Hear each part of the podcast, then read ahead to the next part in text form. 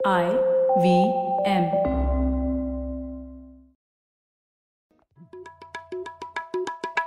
भाई हम हिंदुस्तानियों को बतियाना बड़ा पसंद है। बंगाली में अड्डा उड़िया में खोटी कन्नड़ा में हरटे और हिंदी में पुलियाबाजी। इस कला के लिए हमारी हर भाषा में एक शब्द है। तो प्रणय और मैं तो अक्सर मिलकर पुलियाबाजी करते ही रहते हैं। हमने सोचा कि आपको भी इसमें शामिल कर लिया जाए। तो आइए प्रणय और सौरभ के साथ करते हैं पुलियाबाजी। हेलो सौरभ कैसे हैं आप? बस बढ़िया प्रणय तुम बताओ। सौरभ आज किस बात पर पुलियाबाजी की जाए? हमें मुझे लगता है पुलियाबाजी करनी चाहिए जो हमारी पुलियाबाजी की ज़ुबान है उस पे। मतलब हिंदी उर्दू हिंदुस्तानी किस पे?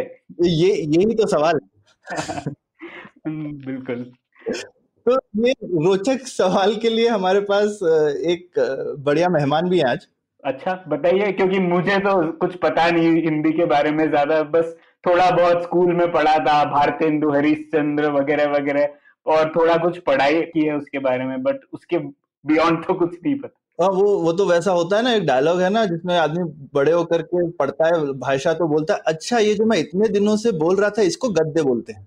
हाँ वैसे तो ये तो हम सब हम सब चीज़ों को बात बात करते हैं और वो स्वाभाविक तरह से करते हैं लेकिन उसके पीछे ऑब्वियसली काफ़ी कुछ छुपा हुआ भी है। तो हमारे साथ आज हैं अभिषेक अवतंस। अभिषेक स्वागत है आपका। नमस्ते प्रणय नमस्ते सौरभ। बिल्कुल तो तो अभिषेक अध्यापक हैं नीदरलैंड्स में यूनिवर्सिटी में हिंदी पढ़ाते हैं हिंदी पर रिसर्च भी करते हैं। तो अभिषेक सबसे पहले तो शुरू करते हैं ये हिंदी में आप रिसर्चर कैसे बन गए? देखिए इसकी कहानी थोड़ी लंबी है। लंबी है कि मैं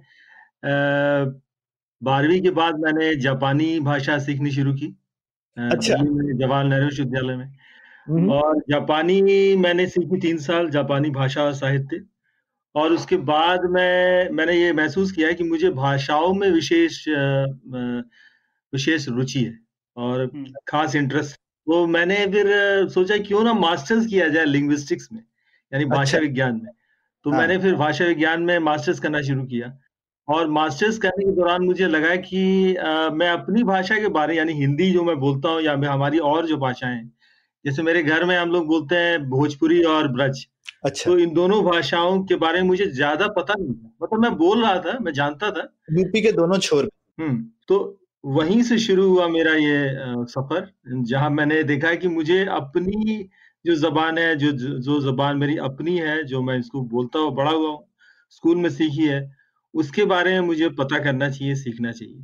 तो अब मैंने सीखना शुरू किया और बाद में मैं फिर आगरा में एक इंस्टीट्यूट है केंद्रीय हिंदी संस्थान। अच्छा। मैं वहाँ चला गया मुझे पहली नौकरी वहीं लगी। और हम्म। वहाँ मैंने काम शुरू किया। वहाँ मैंने सबसे पहले भोजपुरी हिंदी इंग्लिश डिक्शनरी बनाई। अच्छा।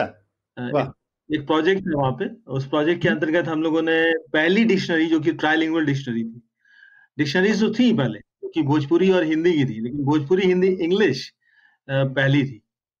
तो इसको हमने काफ़ी अच्छी तरह से बनाया मतलब हम लोगों ने फ़ील्ड वर्क किया और फ़ील्ड वर्क करने के बाद ये डिक्शनरी बनी। और बहुत सारे शब्द जो मतलब आप कह लें कि लुप्त हो रहे थे उनको हमने जमा किया। अन्य भाषाओं पे भी काम चला लेकिन इस दौरान मुझे मौका मिला नेदरलैंड्स आने का और मैं नेदरलैंड्स आ गया यहाँ पर हिंदी सिखाने के लिए। और क्योंकि यहाँ पे मुझे इतना अच्छा लगा यहाँ की जो लाइब्रेरी है बहुत समृद्ध है। और यहाँ पे जो जो काम करने का जो मतलब की जो फैसिलिटीज़ हैं वो इतनी अच्छी हैं कि मुझे लगा ठीक है आप तो यहीं बैठ के रिसर्च करेंगे। बढ़िया। और आपने काफ़ी अलग अलग टाइप की रिसर्च करी है। हिंदी पे घुसने से पहले मतलब एक आपका बहुत ही रोचक आर्टिकल था जहाँ आपने पालकी वालों की भाषा पे लिखा था। उसके बारे में कुछ बताइए। पालकी देखिए पालकी जो सवारी है ये सवारी अ, बहुत पुरानी है। संस्कृत में इसे शिविका कहते थे। अच्छा। और पालकी जो है वो वो भी संस्कृत से ही आया हुआ शब्द है। पर्यंग यानी जो बेड के लिए शब्द आता था। और इसके बारे में मुझे पता चला कि ये जो पालकी को जो उठाने वाले लोग होते हैं हम्म। ये कैसे अपने आप को नेविगेट करते थे? हम्म, ये एक बहुत ही पेचीदा मामला है क्योंकि आप देखें कि अगर मान लीजिए एक दिन का रास्ता है और वो यहाँ से दिल्ली से अगर वो जा रहा है आगरा तो उसे कई खेतों नदियों और नहरों को पार करना होगा। इसके लिए वो कैसे नेविगेट करेगा और कैसे वो चलेगा और पालकी को ले जाएगा? इसके लिए उन्होंने एक अपनी भाषा एक ईजाद की थी बनाई थी। इसको कहा जाता है कि वो पालकी वालों की भाषा, यानी कहारों की भाषा थी। और ये भाषा अपने आप में एक मतलब एक अनोखी भाषा थी, एक यूनिक लैंग्वेज थी, क्योंकि इसको जो बैठा हुआ व्यक्ति होता था, जो यानी जो सवार होता था, वो समझ नहीं पाता था क्या बोल रहे हैं। हम्म। तो एक बार मुझे एक ऐसी किताब मिली जिसमें ये ज़िक्र आया कि एक अंग्रेज़ ने लिखी है किताब और अंग्रेज़ ने ये लिखा कि पालकी वाले आपस में कुछ कम्युनिकेशन कर रहे थे जो उसे समझ नहीं आ रहा था। यानी वो जो अंग्रेज़ थे जो सज्जन बैठे हुए थे पालकी के अंदर उन्हों उनको हिंदी आती थी उनको उर्दू आती थी हिंदुस्तानी आती थी लेकिन उनको ये जो लैंग्वेज वो बोल रहे थे वो समझ नहीं आ रही थी कि क्या कहना चाह रहे हैं। तो मुझे लगा कि इस पर ज़रूर काम करना चाहिए। तो मैंने काम करना शुरू किया और एक, आप जिस लेख की बात कर रहे हैं, उस लेख में मैंने बताया कि किस तरह से ये भाषा थी। अब तो आप जानते हैं कि पालकी भी कोई बैठता नहीं और पालकी चलती नहीं है। बिल्कुल बिल्कुल। तो एक तरीके की लुप्त जैसे अब ये ये सुन के मेरे को याद आया जैसे लश्करी भाषा अमिताभ घोष ने अपनी नॉवल में मेंशन करी थी जो हम्म, हम्म। समुद्री जहाज़ में लोगों ने अपनी भाषा एक बना ली थी शिप के बेसिकली टेक्निकलिटीज को लेके। तो एक तरह से पालकी उस जमाने का एक तरीके का वाहन ही था एक तरह से और हाँ, उसको नेविगेट हाँ, करने की एक एक तरीके की टेक्निकल जार्गन जिसको बोलते हैं इवॉल्व हो गई। टेक्निकल जार्गन बोले या आप बोल सकते हैं इसके लिए एक शब्द है अंग्रेज़ी में आर्गट टारगेट टारगेट थी या एक सोशल लेक थी। अच्छा। और इसमें वो लोग सिर्फ़ ना सिर्फ़ टेक्निकल आप बोले या कि उसको एक उनकी अपनी एक कोड लैंग्वेज थी ताकि वो एक वो रास्ता नेविगेट कर सकें और साथ ही साथ एक दूसरे से बातचीत कर सकें अबाउट द पैसेंजर हाँ गॉसिप हाँ गॉसिप भी करते हैं। तो जैसे पैसेंजर अगर पीछे अगर कोई बहुत सुंदर लड़की बैठी है ना तो हाँ, हाँ। उसके बारे में वो कमेंट करते थे। अच्छा। हाँ करते थे कमेंट और वो हाँ। भी कहारों की जो भाषा है पालकी वालों की भाषा उसमें उसका मतलब कुछ अलग ही होता था। जैसे वो बोलते थे नींबू तो नींबू का मतलब है कि वो ये जो औरत है पीछे बैठी है ये बहुत ही अभी कम उम्र की है यानी जब बहुत जवान है। हाँ, हाँ. युवती है। और मैंने ये भी पढ़ा था उस लेख में कि कोई आदमी कंजूस है पालकी में बैठा है तो उसके लिए भी ऐसे कुछ शब्द इजाद हाँ, किए थे करने के लिए। इसलिए और ये भी कि देखिए पालकी वालों का एक सबसे बड़ा जो रोज़गार था वो ये था कि जब शादी होती थी तो शादी में जो दुल्हन थी उसको लेके जाते थे। तो हम्म। दुल्हन को अगर कम कम चीज़ें मिली हैं अपने मायके से हम्म। अपने ससुराल जा रही है वो बैठ कर डोली में तो डोली वाले ये उस पर कमेंट करते थे सब, सबसे पहले कि अगर इसके जो मायके वाले हैं वो कंजूस हैं या हाँ। उन्होंने कम पैसा दिया उन्होंने कम खर्चा किया इस तरह से। हाँ। बहुत बहुत इंटरेस्टिंग तो पता नहीं और कितनी ऐसी चीज़ें हिंदुस्तान में छुपी है और बहुत रिसर्च की ज़रूरत है इन चीज़ों पे मेरे ख्याल से। भाषाओं में हमारा जो देश है ये बहुत ही मतलब आप कह ले यूनिक है समृद्ध है और या एक मैं कहूँगा कि अगर मैं क्योंकि मैं खुद भाषा विज्ञान में बहुत इंटरेस्ट रखता हूँ और मैं ये बात महसूस करता हूँ कि शायद एक लाइफ टाइम इनफ नहीं है इसको पता करने के लिए बिल्कुल बिल्कुल हम्म। अभी इतने साल हो गए मैं खुद इसमें जुड़ा हुआ हूँ कम से कम बीस साल से मैं जुड़ा हुआ हूँ इस फ़ील्ड से लेकिन हर दिन हर हफ़्ते एक नई चीज़ पता चलती है जो मुझे नहीं मालूम। अभिषेक मुझे ये पूछना था कि ब्रॉडली ये भाषा विज्ञान को कैसे विभाजित किया जाए? क्योंकि हम तो पहली बार ही सुन रहे हैं तो जैसे लेक्सिकोलॉजी होता है ऐसे क्या मेन विभाजन है इसके इस क्षेत्र के? इस सब्जेक्ट के जो डिफरेंट एरियाज़ हैं जो डिसिप्लिन हैं वो हैं जैसे सबसे इम्पोर्टेंट है आपका वाक्य विज्ञान जिसको सिंटेक्स कहते हैं इंग्लिश में। उसके बाद एक है फोनेटिक्स जिसको हम ध्वनि विज्ञान कहते हैं। और उसके बाद होता है मोर्फोलॉजी इसको हम रूप विज्ञान कहते हैं हिंदी में। और उसके बाद आप समाज भाषा विज्ञान भी है सोशियो लिंग्विस्टिक्स है यानी कि आप समाज में जो जो थियरीज हैं या जो कॉन्सेप्ट्स हैं उसको भाषा से कैसे जोड़ सकते हैं। हम्म। और उसके बाद एक और चीज़ आती है जो नई जो नई निकली है वो है अप्लाइड लिंग्विस्टिक यानी अनुप्रयुक्त भाषा विज्ञान। ये लिंग्विस्टिक्स वो है जो आप लिंग्विस्टिक्स को कैसे आप इस्तेमाल करेंगे? अपने आम जीवन में पढ़ाने लिखाने में। या फिर मान लीजिए किसी को स्पीच की प्रॉब्लम है यानी कोई बच्चा अगर हक लाता है तो आप किसके पास जाएँगे? आप जाएँगे स्पीच पैथोलॉजिस्ट के पास। वो स्पीच पैथोलॉजिस्ट जो होगा वो अप्लाइड लिंग्विस्टिक्स पढ़ा हुआ होगा। अच्छा। तभी वो आपको बताएगा ना कि त नहीं बोल पाता है ट नहीं बोल पाता है कहाँ अटका है। हाँ, हाँ, या फिर कई लोग ऐसे होते हैं जिनको की चोट लग गई। एक हम बोलते हैं उसके लिए एक टर्म है अफेजिया हम्म। आप कोई गिर गया मान लीजिए और उसकी जो, जो उसकी जो की जो लैंग्वेज लॉस हो गया उसका यानी वो बोल नहीं पा रहा है। तो उसकी भी जो ट्रीटमेंट है वो लिंग्विस्टिक्स से जुड़े हुए लोग ही करते हैं। अच्छा। हाँ और आपको ये मालूम होगा शायद कि हमारे ब्रेन में जो लेफ़्ट सर्बरल है, यानी left part of the brain जो है जो दाई तरफ़ का जो ब्रेन है, वहाँ लैंग्वेज है। तो और लैंग्वेज जो है वो, ये हमें कैसे पता चला? तो ये हमें पता चला है कि जो स्पीच पैथोलॉजिस्ट है, उन्होंने महसूस किया है कि कोई आदमी गिर गया छत से और उसकी चोट लग गई अगर मान लीजिए left part of the brain में तो उसे वो वो बोलना उसने बंद कर दिया या उसकी जो स्पीच है वो डिस्टर्ब हो गई। वो तो ये सब बातें ये सब जो शोध का मुद्दा है जो रिसर्च के जो मुद्दे हैं ये सब लिंग्विस्टिक्स कवर करता है। आपको सिमेंटिक्स भी आपने बोला लेक्सिको सिमेंटिक्स जिसमें सिमेंटिक्स है यानी अर्थ विज्ञान जिसमें कि मीनिंग के ऊपर बात की जाती है। मतलब जो आपने जैसे पालकी वाला एग्ज़ाम्पल दिया वो ये सोशल लिंग्विस्टिक्स में आएगा क्या? वो आप उसको कह सकते हैं उसके लिए एक चीज़ मैं जोड़ू तो एक इसको हम बोलते हैं डिस्क्रिप्टिव लिंग्विस्टिक्स यानी मैंने एक डिस्क्रिप्शन दिया एक लैंग्वेज के बारे में एक लैंग्वेज की एक वैरायटी के बारे में जो अनडिस्क्रिप्टेड था हम्म। मैंने उसका डिस्क्रिप्शन दिया तो ये इसको आप कह सकते हैं कि अभी मैंने इस पे देखिए ये जो ये जो मैंने जो आर्टिकल आपको आप जिसकी बात कर रहे हैं पॉलिसी वाली इस आर्टिकल में मैंने कोई एनालिसिस नहीं किया है हम्म। अगर मैं एनालिसिस करूँगा इसकी तो मैं उसकी मॉर्फोलॉजी देखूँगा मैं उसकी सिमेंटिक्स तो मैंने एनालाइज किया है। अगर मैं उसकी सेंटेंस uh, स्ट्रक्चर की एनालिसिस करूँगा और कंपेयर करूँगा मैं हिंदी से हम्म। कि हिंदी से कैसे वो अलग है और भोजपुरी से कैसे मिलता है तो वो फिर आ जाएगा सिंटैक्स पे सिमेंटिक्स पे। अभी तो मैंने उसको सिर्फ़ डिस्क्रिप्शन दिया है। हम्म। वो एक प्रॉपर आप कहें कि उसकी इसकी एनालिसिस मैंने नहीं की है। ठीक है। मतलब एक आप कह सकते हैं देखिए दो तरह की चीज़ें होती हैं लिंग्विस्टिक्स में।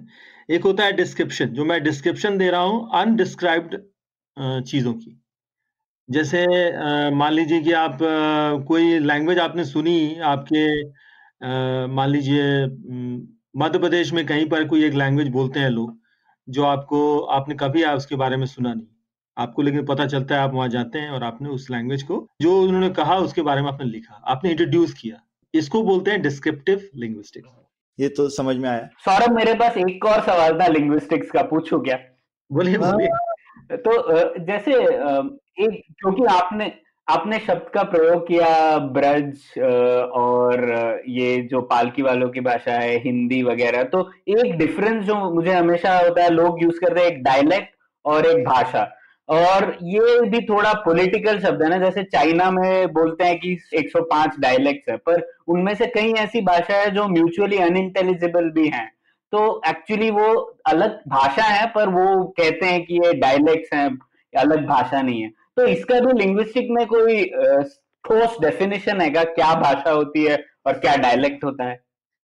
देखिए, आपका सवाल बहुत ही ज़बरदस्त सवाल है और मैं मानता हूँ कि इस पर बहुत विवाद होता है और होता रहेगा आने वाले समय में। देखिए भाषा और डायलेक्ट में यानी भाषा और बोली में अंतर यही है कि हम लोग जब लिंग्विस्टिक्स पढ़ते थे मास्टर्स में तो मैंने एक सेंटेंस सुना था अपने एक टीचर के मुँह से कि a language is a dialect with a gun in hand ज़बरदस्त। बहुत ज़बरदस्त। ये जो सेंटेंस है ये सेंटेंस इस पूरे इसको समराइज करता है कि लैंग्वेज क्या है और डायलेक्ट क्या है लैंग्वेज जिसके पास पॉलिटिकल पावर है वो लैंग्वेज है हम्म। वो डायलेक्ट जिसको पॉलिटिकल पावर मिल जाएगी वो लैंग्वेज बन जाएगी हम्म। और वो लैंग्वेज जिसके पास पॉलिटिकल पावर नहीं है वो डायलेक्ट बन जाएगी आपके आपके गुरु जी के चरण छूने पड़ेंगे हम्म। हाँ तो ये जो मतलब आप देखें तो लैंग्वेज जो है कोई भी लैंग्वेज चाहे कोई भी लैंग्वेज आप देखिए फ्रांस में प्रोविंसियाल एक वहाँ की जो जो स्टैंडर्ड लैंग्वेज है वो वो प्रोविंसियल है। उसको प्रोविंसियल बोलते हैं। वो प्रोविंसियल क्यों है? क्योंकि वो प्रोविंशियल थी वो एक प्रोविंस में बोली जाती थी। और हम्म। उसने अन्य जो उसकी जो डायलेक्ट थी उनको उनके ऊपर अपना प्रभुत्व जमा लिया। और आज की डेट में आप देखें तो वही है वो स्टैंडर्ड फ्रेंच है। हिंदी हिंदी में भी यही हुआ। कि हिंदी में आप देखें तो हिंदी में खड़ी बोली आप आप जिसको बोलते हैं वो उसने वो खड़ी हो गई। आप कह सकते हैं कि और उसने अपना प्रभुत्व जमा लिया और दूसरी जो वेराइटीज थी जो हिंदी ही के अंतर्गत आती थी उन सबको पीछे छोड़ दिया। हम्म। और आज वो जो भाषा थी जैसे ब्रज भाषा एक भाषा है जिसका नाम ही एक ऐसी भाषा है जिसके नाम में ही भाषा लगा हुआ है। उसको कहते हैं कि वो उसकी बोली है। मतलब इससे बड़ी विडंबना कुछ नहीं हो सकती है। तो हम इसी इसी पे आने ही वाले थे जब हिंदी पे। तो ये तो ये हिंदी जो है जो हम जिस तरह से बोलते हैं मतलब एक पॉपुलर कंसेप्शन तो ऐसे लगता है जो एक सिंपलिस्टिक एकदम बचपन में हम सुनते थे वो बड़े होके खैर हमारे टीचर्स ने हमारी गलतफहमी दूर कर दी। तो बचपन से तो ऐसे सुनाते थे जैसे भाई संस्कृत थी और संस्कृत की उत्तराधिकारी हिंदी आ गई। हम्म, हम्म। लेकिन म्यूज़ियम वगैरह में जाते हैं तो बहुत लंबा सफ़र दिखता है लैंग्वेजेस का। जब हम्म। देखते हैं और संस्कृत और हिंदी के बीच में इतना बड़ा गैप है कि पूछिए मत और आजकल जो नया हम सुनते हैं कि संस्कृत कभी बहुत आम बोलचाल की भाषा तो कभी थी ही नहीं काफ़ी स्पेशलिस्ट हम्म। लैंग्वेज थी तो आम बोलचाल की भाषा तो पाली प्राकृत और दूर तक कहीं हिंदी शुरू हुई तो ये हिंदी ये हिंदी कब आई और कैसे आई देखिए सबसे पहले हमें ये देखना होगा कि हिंदी जो है हम्म। वो एक आ, हम दो तरह से हिंदी को देख सकते हैं पहले तो हम हिंदी को देखें जो एक मॉडर्न स्टैंडर्ड हिंदी है जिसे हम हम्म। मानक हिंदी बोलते हैं जो हम बोल रहे हैं आज वो मानक अच्छा। हिंदी कहलाती है अच्छा और दूसरी हिंदी वो है जो इससे पहले की हिंदी है ठीक है हम्म। मानक हिंदी का जो इतिहास है वो बहुत पुराना नहीं है वो अच्छा। आप कह सकते हैं कि नाइनटीन सेंचुरी से निकला है अच्छा हाँ और उसमें आप देख लें तो फोर्ट विलियम कॉलेज इसमें बहुत बहुत ही इसने फोर्ट विलियम कॉलेज कोलकाता में बना था और वहाँ पे जॉन गिलक्राइस थे। और गिलक्राइस ने वहाँ पे ये डिवीज़न पैदा किया कि हिंदू हिंदी अलग है उर्दू अलग है और उन्होंने किताबें लिखवाई। और इस तरह से हिंदी का अपना एक जो मॉडर्न स्टैंडर्ड हिंदी है उसका इतिहास वहाँ से आप कैसे सीधा साधा वहाँ से निकलता है। अच्छा। लेकिन अगर आप इसके पीछे जाएँ तो हम बार बार ये लोग आपके और आपका सवाल भी था कि खड़ी बोली से क्या इसका आ, क्या इसका आ, इसका रिश्ता क्या है खड़ी बोली से हिंदी का? तो देखिए एक बहुत ही बड़ी आ, मतलब एक बहुत बड़ी एक आ, एक अवधारणा है हमारे समाज में हिंदी समाज में जो भी हिंदी के बारे में पढ़ते हैं वो ये सोचते हैं कि खड़ी बोली जैसी कोई एक बोली थी। हम्म। दरअसल खड़ी बोली नाम की कोई बोली नहीं थी। ये मैं आपको बता रहा हूँ। अच्छा। खड़ी बोली नाम से एक डायलेक्टल कॉम्पोजिट था। एक मतलब? डायलेक्टल कॉम्पोजिट था यानी कि जिसमें मतलब एक मिक्सचर था डायलेक्ट्स का। अच्छा। हम्म। डायलेक्ट्स हम्म। का मिक्सचर था जिसमें कि हरियाणवी थी जिसमें कि पंजाबी थी जिसमें कि मेवाती थी जिसमें कि कौरवी थी जो कि मेरठ और दिल्ली के नॉर्थ में बोली जाती है और जिसमें कि ब्रज थी। अच्छा। हम हमारी टीचर हमारी टीचर तो अभिषेक एक बार ऐसे भी बोलती थी हिंदी की कि भाई हिंदी सोलह भाषाओं का मिश्रण है ऐसा ऐसा भी हमने सुना है। सोलह भाषाओं का तो नहीं बोलूँगा मैं लेकिन हाँ हिंदी अगर दिल्ली में अगर आप देखें तो तेरहवीं शताब्दी के बाद बाद से जब दिल्ली सल्तनत वहाँ बना तो गुलाम वंश का वहाँ शासन स्थापित हुआ। 1206 में पहला पहला बार वहाँ पे वो वो वहाँ पे वो कैपिटल बनी थी दिल्ली। तो जब दिल्ली कैपिटल बनी तो वहाँ पे बहुत सारे लोग रहने के लिए आए अलग अलग राज्यों से रहने अलग अलग आसपास के इलाकों से रहने के लिए आए और साथ में जो अरबी फारसी बोलने वाले लोग भी आए और इस तरह से वहाँ भाषा का एक नया मिश्रण बनना शुरू हुआ। तेरहवीं अच्छा। शताब्दी में ही। और वो जो भाषा बन रही थी वही आगे चलाकर खड़ी बोली कहलाई। आप देखें खड़ी बोली में देखिए आप तो ये तो ये वो वाली भाषा है जिसके हाथ में गन हाँ ऑब्वियसली ऑब्वियसली ऑब्वियसली क्योंकि ये पॉलिटिकल पावर के सेंटर के पास भाषा इवॉल्व हो रही थी। Exactly exactly, exactly exactly. वहीं पर ही इवॉल्व हो रही है और वहीं से इसकी कहानी शुरू होती है। और आप गौर करें तो इसकी जो असली बढ़त है जो इसलिए इसकी असली बढ़त है वो नॉर्थ में नहीं हुई है वो साउथ में हुई है। दक्षिण अच्छा। भारत में हुई है। हाँ। आप देखें तो उर्दू जिसको हम कहते हैं वो तो 18वीं शताब्दी तक उर्दू बोली नहीं आती थी। हम्म। उर्दू को पहले हिंदी बोलते थे। उर्दू शब्द का जो इस्तेमाल है वो एटीन सेंचुरी के बाद हुआ है। ठीक। और एटीन सेंचुरी के पहले जो लैंग्वेज बोली है जिसको अमीर खुसरो तक ने लिखा है कि मेरी जबान जो है वो उर्दू है। वो लिखते हैं कि वो उर्द में हिंदी है। वो उसको हिंदी लिख रहे हैं। या हिंदी या हिंदू ही लिख रहे हैं। हिंदी भी लिखते तो पहले तो ये कि जो उर्दू का जो विकास हुआ है वो जब दक्षिण भारत में जब अ, जब गोलकुंडा और गुलबर्गा और हैदराबाद में जब ये वहाँ राजधानी स्थापित हो गई हम्म। तब वहाँ पे इसको बहुत बढ़ने का मौका मिला है। जिसको दक्षिणी बोलते हैं बेसिकली दक्षिणी आप जिसको बोलते हैं ना वो दक्षिणी ने ही उर्दू को बढ़ाया और उसने ही हिंदी को भी बढ़ाया। अच्छा। हम्म। क्योंकि उत्तर भारत में फिर भी फारसी का बहुत बड़ा ज़ोर था। अच्छा। तो देखिए कोर्ट में आपके जो रॉयल कोर्ट में जो दरबार में आपकी जो आपको जो लैंग्वेज आनी चाहिए वो थी फारसी। तो फारसी में लिखने वालों को ज़्यादा मिलता था प्रोत्साहन ज़्यादा इंकरेजमेंट मिलता था। और जो हिंदी या उर्दू में लिखेंगे उनको कम मिलता था। लेकिन दक्षिण भारत में लिटरेरी उर्दू का डेवलपमेंट बहुत ही ज़बरदस्त हुआ।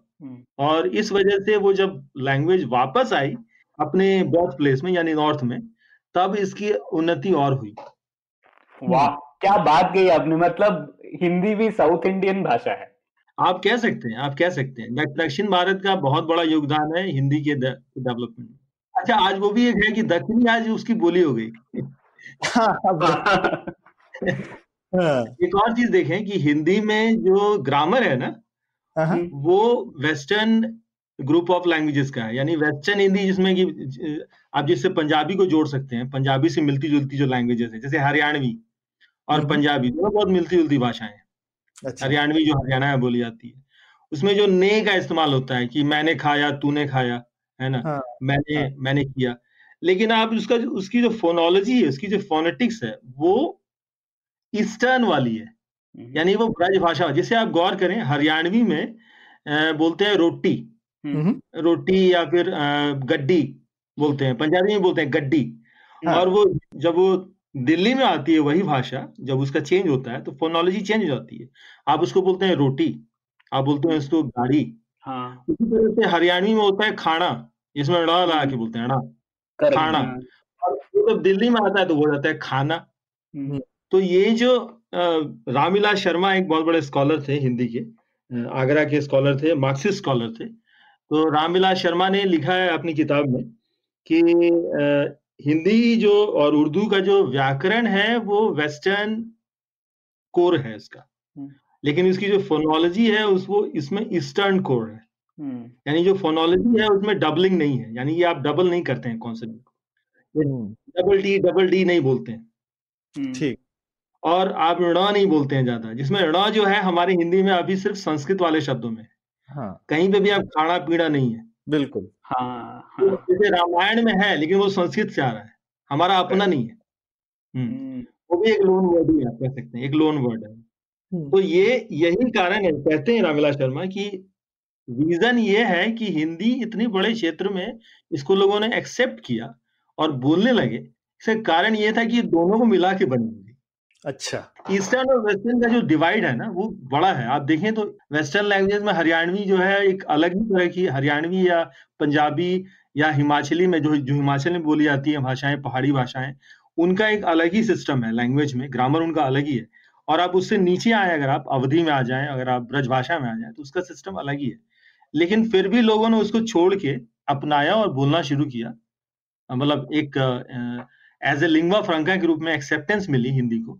इसका रीजन ये था कि खड़ी बोली जो बन रही थी वहाँ पे उसने बहुत ही क्लेवरली एक ऐसा मिक्सचर बनाया था जिसमें दोनों के गुण शामिल थे।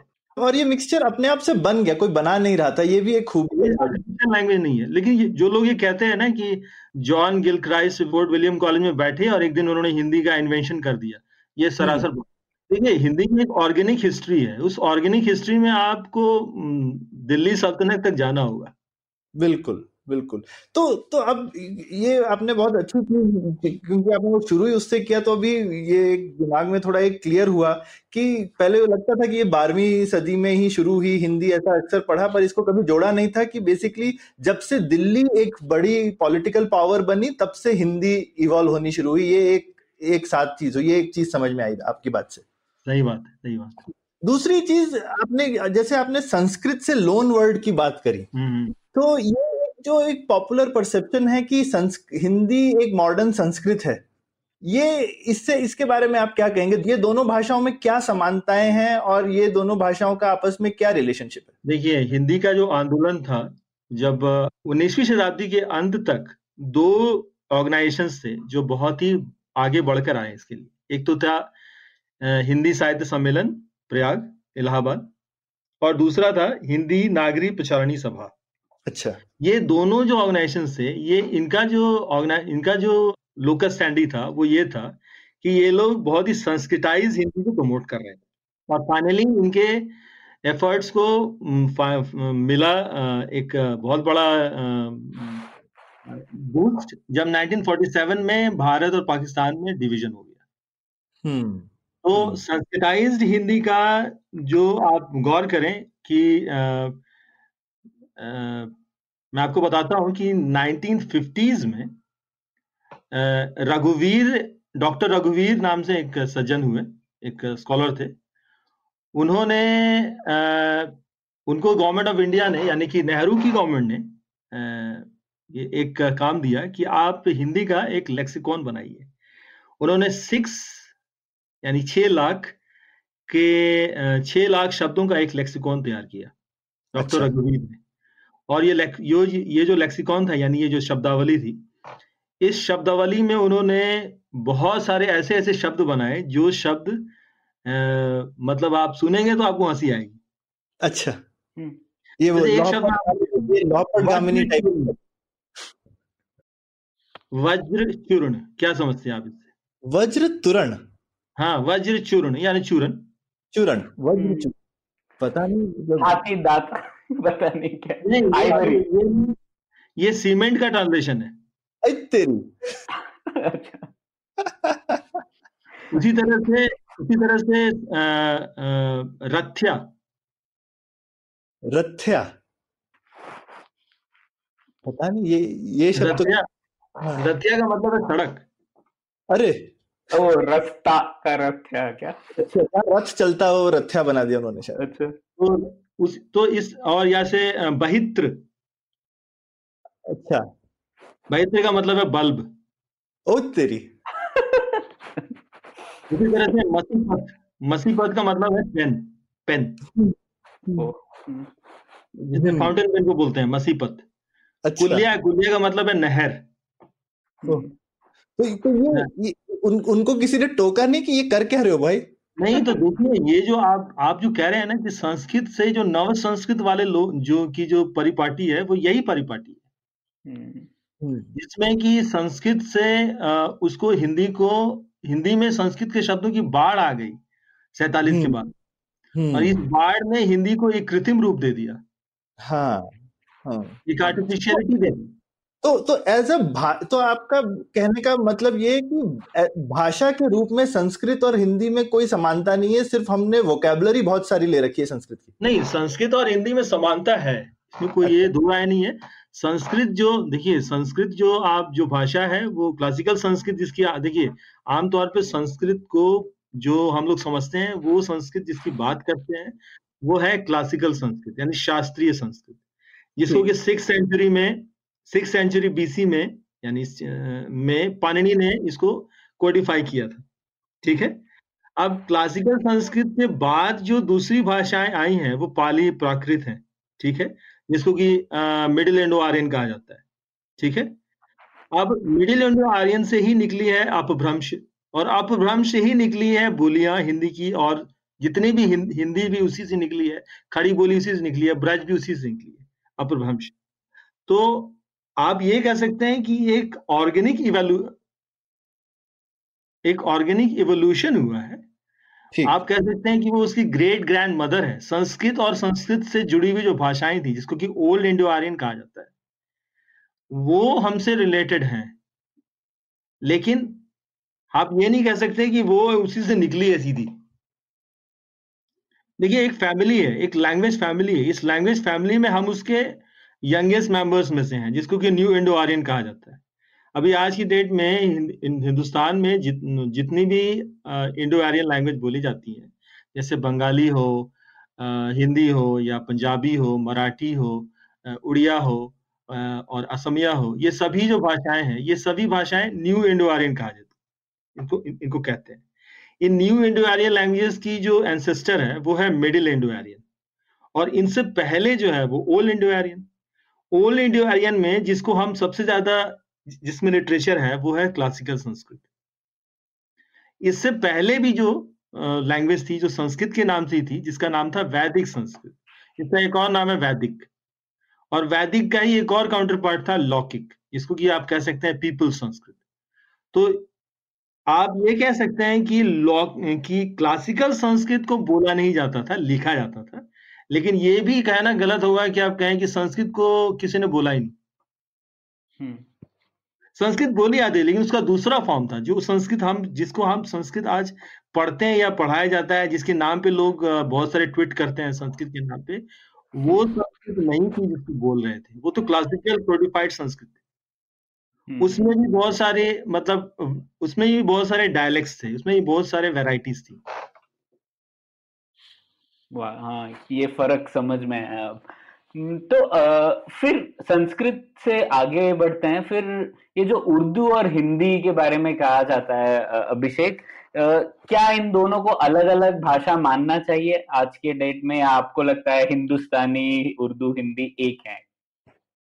देखिए अभी आ, अगर आप आज तक किसी भी लिंग्विस्ट ने भाषा हम्म। विज्ञानी ने ये नहीं लिखा है कहीं नहीं लिखा है। मैं तो जितनी किताबें मैंने पढ़ी हैं हिंदी और उर्दू के विषय में लिंग्विस्टिकली आप सोचें तो हिंदी और उर्दू एक ही भाषा आप आप ये कह लें कि देखिए आप अगर आप आ,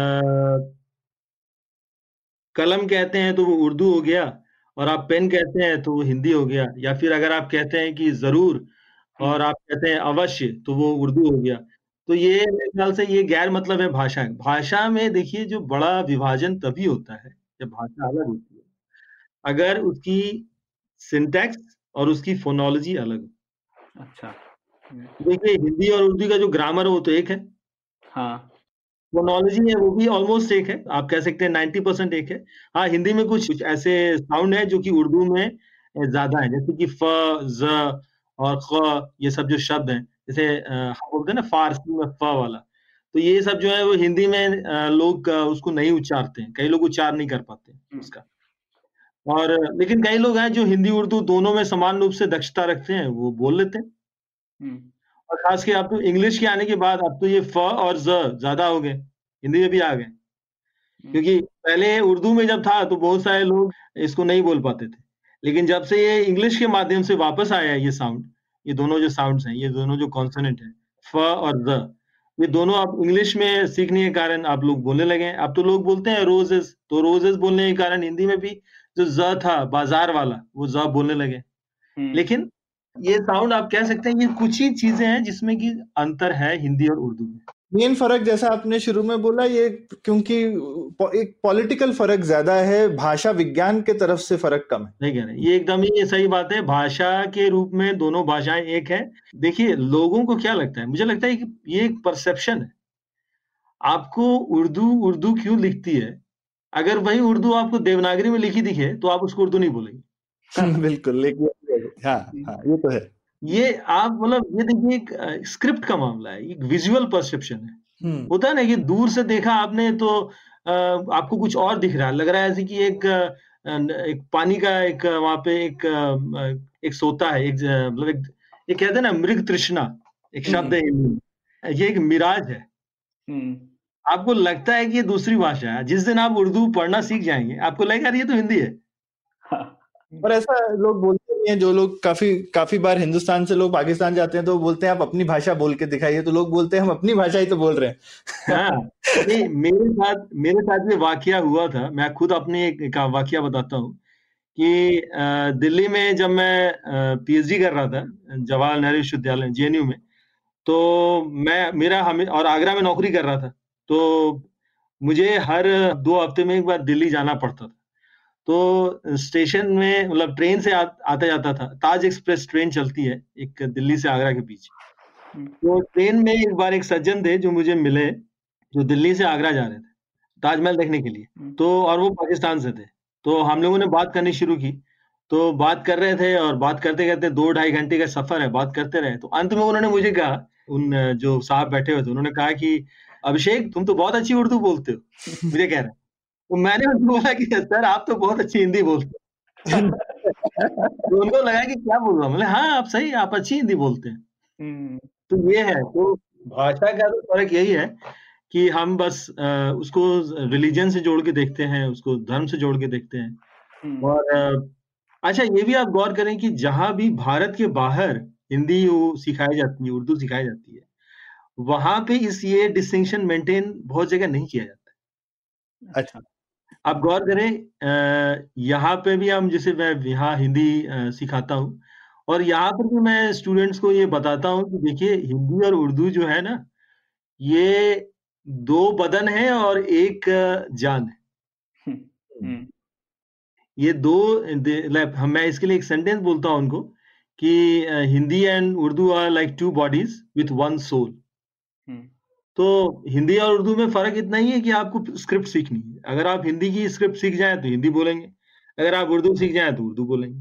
और ये आजकल मॉडर्न टाइम में जब लोग अंग्रेज़ी कीबोर्ड यूज़ करने लगे हैं तो ये डिफरेंस भी कम हो गया। अब तो हम हिंदी भी रोमन अक्षरों में लिखते हैं और उर्दू अक्षरों में अभिषेक एक थोड़ा सा माइनर ग्रामर में थोड़ा डिफरेंस कभी कभी आ जाता है ना क्योंकि जैसे मैं थोड़ी बहुत उर्दू पढ़ लिख सकता हूँ तो मैं जब पाकिस्तान के अखबार वगैरह पढ़ता हूँ तो जैसे एक प्रयोग होता है शब्द का यौम आज़ादी, या जो ए शब्द का प्रयोग होता है बीच बीच में दास्तान वतन या यौम आज़ादी तो ये मतलब इंग्लिश में जो ऑफ़ कहते हैं हम लोग, उसका प्रयोग हो गया ना। पर हिंदी में इक्विवेलेंट नहीं है, हम लोग बोलते हैं आज़ादी का दिन।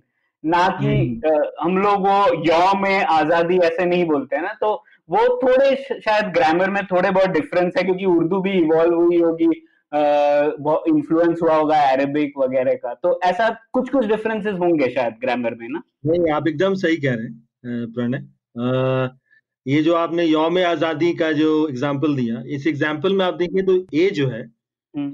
इसको हम ये फारसी से आया हुआ है एक एक प्रोसेस है जिसको हम कहते हैं इजाफात अच्छा हम्म। इसके लिए एक जो टर्म है वो है इजाफात यानी हम्म। इजाफा करते हैं आप हाँ, अच्छा हम्म। इजाफात करते हैं तो जैसे कोहिनूर जो शब्द है जैसे कोह ए नूर ए नूर हाँ यानी कि कोई नूर यानी कि जो कोई नूर में भी जो हम हम तो हिंदी में लिख देते हैं कोई नूर लेकिन एक्चुअली हाँ। उसका पूरा फुल फॉर्म है वो है को ए नूर हाँ। मुगल ए आज़म हम्म। तो उसमें भी लगा हुआ है। ये ये जो ए है ना ये एक ये भी एक बोरोविंग है उर्दू में फारसी से जिसको एक ये एक मॉर्फोलॉजिकल प्रोसेस है। हम्म। यानी ये बेसिकली ये हम जो कह कह सकते हैं इसको कि जिस जो फ़ंक्शन हिंदी में या उर्दू में का की के कर रहा था उसकी जगह में ये आ गया है। हम्म, उर्दू में। और एक और चीज़ आपने गौर की होगी जो शायद बहुत लोग इसको नजरअंदाज कर देते हैं वो ये है कि हिंदी में जो फेमिनिन प्लूरल है यानी कि जो अगर बहुत सारी महिलाएँ या औरतें कोई काम करती हैं तो उसका जो सेंटेंस बनेगा वो अलग बनेगा और उर्दू में बनेगा तो अलग बनेगा एग्ज़ाम्पल दे रहा हूँ मैं आपको। जैसे उर्दू में बोलते हैं उर्दू में अगर कोई मान लिए चार लड़कियाँ हैं और वे जा रही हैं स्कूल। तो वो कहेंगी हम स्कूल जाते हैं।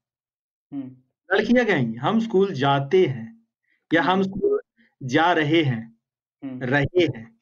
इसी आप देखिए इसमें जा रहे हैं वो उर्दू में कहेंगे अगर आप हिंदी में उसको कहें तो हिंदी में होगा वो हम स्कूल जा रही हैं।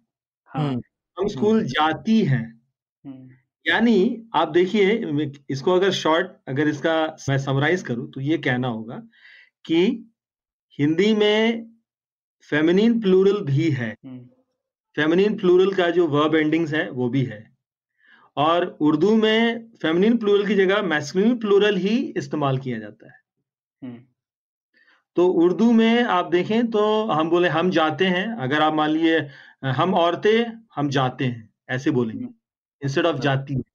जबकि हिंदी में इसके लिए अलग अलग है। तो ये थोड़े छोटे मोटे डिफरेंसेस होंगे पर ब्रॉडली आप जैसा कह रहे हैं उर्दू और हिंदी में बहुत सारी देखिए एक रिसर्च हुई थी चेक रिपब्लिक के एक रिसर्च स्कॉलर थे।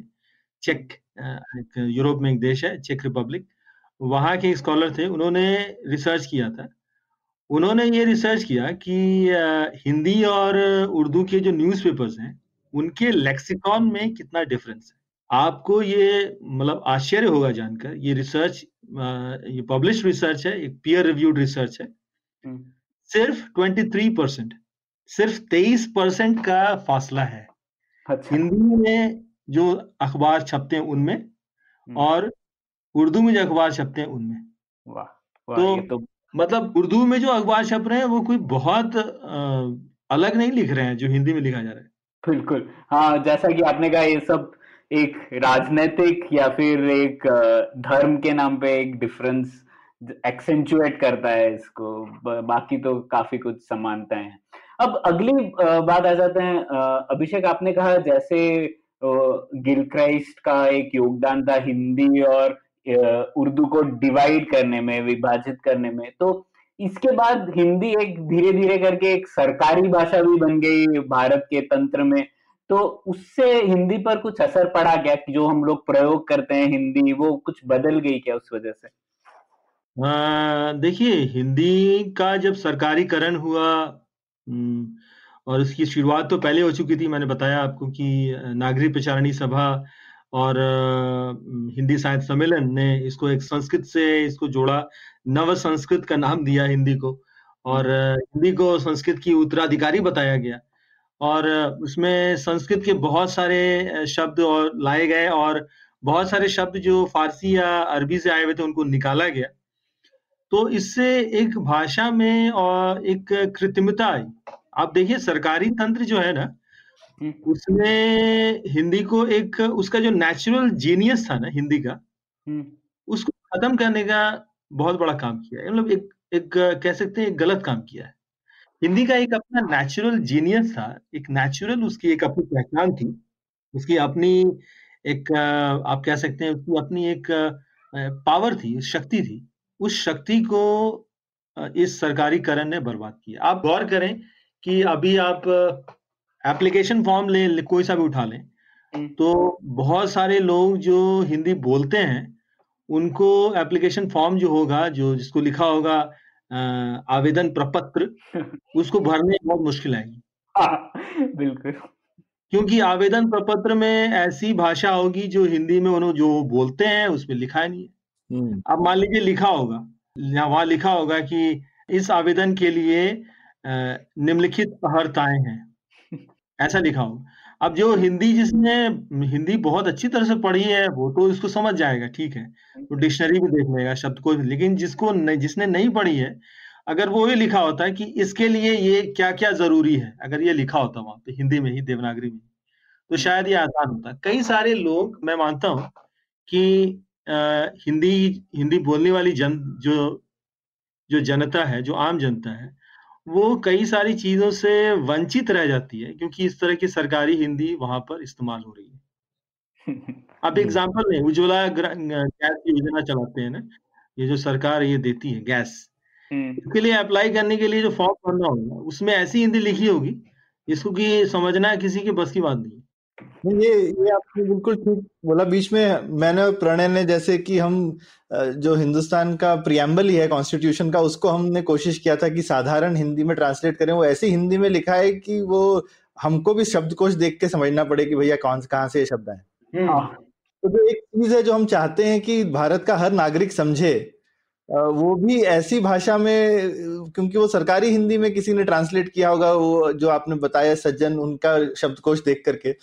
तो तो वो शब्दकोश देख के तो कुछ समझने मतलब ऐसी भाषा है जो फिर आप ऐसा बना दें उसको कि जो किसी को समझ में ना आने वाली भाषा बन जाए। हाँ ये बात है।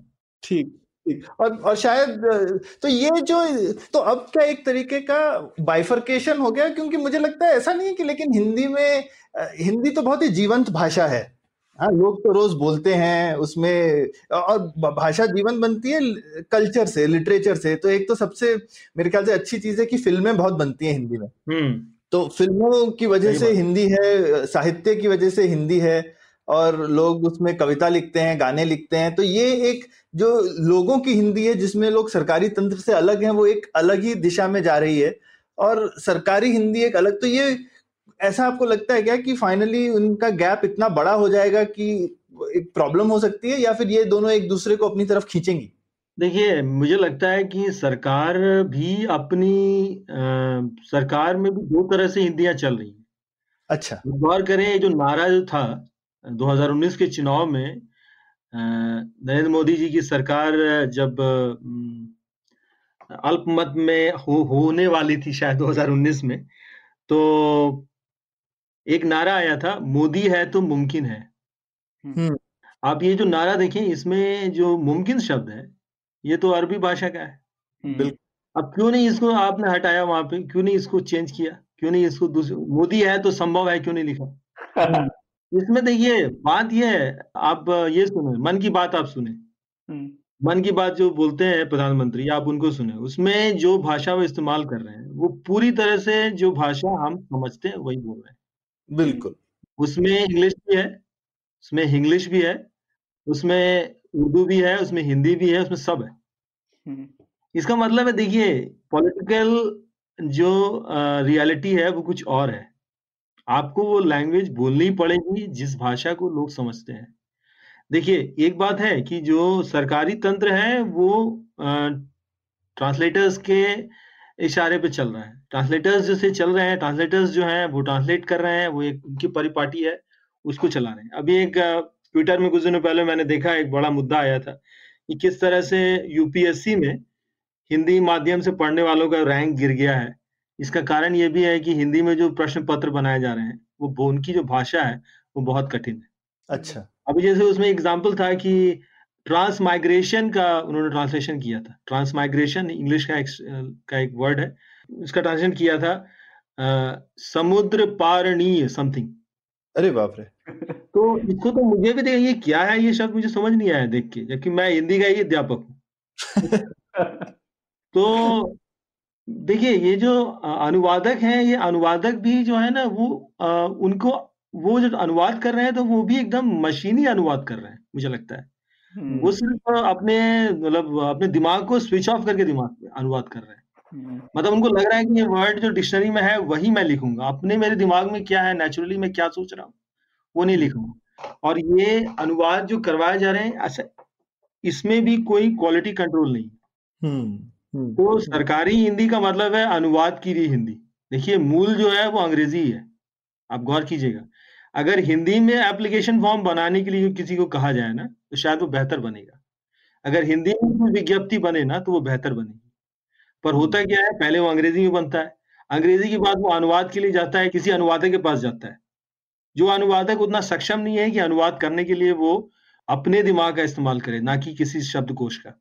हम्म। साल पहले गूगल ट्रांसलेट के थोड़े बेकार से ट्रांसलेशन होते थे वो उस तरीके के ट्रांसलेशन होते हाँ, हाँ उस तरह के उस तरह के। अब जब गूगल ट्रांसलेट की बात आ ही गई है तो हम लोग इंटरनेट दौर पर आ जाते हैं।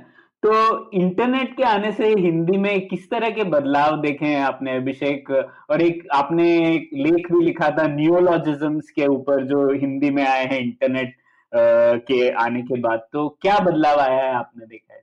देखिए इंटरनेट के आने से मुझे लगता है, आपका सवाल बहुत अच्छा है। इंटरनेट के आने से एक चीज़ तो है कि इंटरनेट ने अभिव्यक्ति के लिए एक्सप्रेशन के लिए एक बहुत बड़ा माध्यम उपलब्ध करा दिया है। आप देखिए बहुत सारे लोग जो हिंदी में लिखना चाहते थे लेकिन लिख नहीं पाते थे छप नहीं पाते थे उनको लिखने के लिए एक माध्यम मिल गया। आप आप देखिएगा कि इसको शुरुआत करें आप ब्लॉग से। हम्म। तो ब्लॉग में एक पहले एक एग्रीगेटर हुआ करता था चिट्ठा जगत। हम्म। अच्छा। ब्लॉग को हिंदी में चिट्ठा बोलते हैं। हम्म। ठीक है? तो ब्लॉग ब्लॉग कई सारे ब्लॉगर हुए और बहुत सारे लोगों ने ब्लॉग में कविताएँ कहानी तरह तरह की चीज़ें यात्रा वृत्तांत डायरीज लिखना शुरू किया। अब ब्लॉग उसके बाद पीछे हो गया अब आ गया फेसबुक आप देखें कि फेसबुक में हिंदी की जो पकड़ है हम्म। वो शायद मुझे लगता है किसी और भाषा की नहीं होगी कम से कम भारत में। हम्म। ट्विटर पे अभी भी नहीं है। ट्विटर पे हिंदी अभी भी नहीं है। लेकिन फेसबुक पे हिंदी की पकड़ बहुत ज़्यादा है। आप गौर कीजिएगा ज़्यादातर जो पॉलिटिकल पार्टीज़ हैं राजनीतिक दल हैं उनकी जो पोस्ट आ रही है फेसबुक पर वो ज़्यादातर हिंदी में अच्छा हम्म, अच्छा। अच्छा एक और चीज़ है कि इंटरनेट ने एक और चीज़ लाई कि एक तो माध्यम दिया सबको माध्यम उपलब्ध कराया आसान माध्यम। मान लीजिए मैं लिखना चाहता हूँ मैं भी मैं लिख रहा हूँ इंटरनेट पे अ, छप रहा हूँ बिना किसी को कुछ पैसे दिए। पहले तो छपवाने के लिए लोगों को पैसे देने पड़ते थे। अखबार में आपको छपवाना हो तो कोई प, कोई आपकी होनी चाहिए जुगाड़। हम्म। अगर आप कोई पत्रिका में छपवाना चाहते हैं तो आप जानना चाहिए। किताब छपवानी है तो आपको पैसे देने पड़ेंगे। हम्म, बहुत मुश्किलें थी छपवाने की। लेकिन अब जो छप छपवाने के लिए कई जगह है फ्री में। दूसरी चीज़ एक और है कि कई सारे शब्द जो पहले नहीं थे हिंदी में वे सब आए हैं।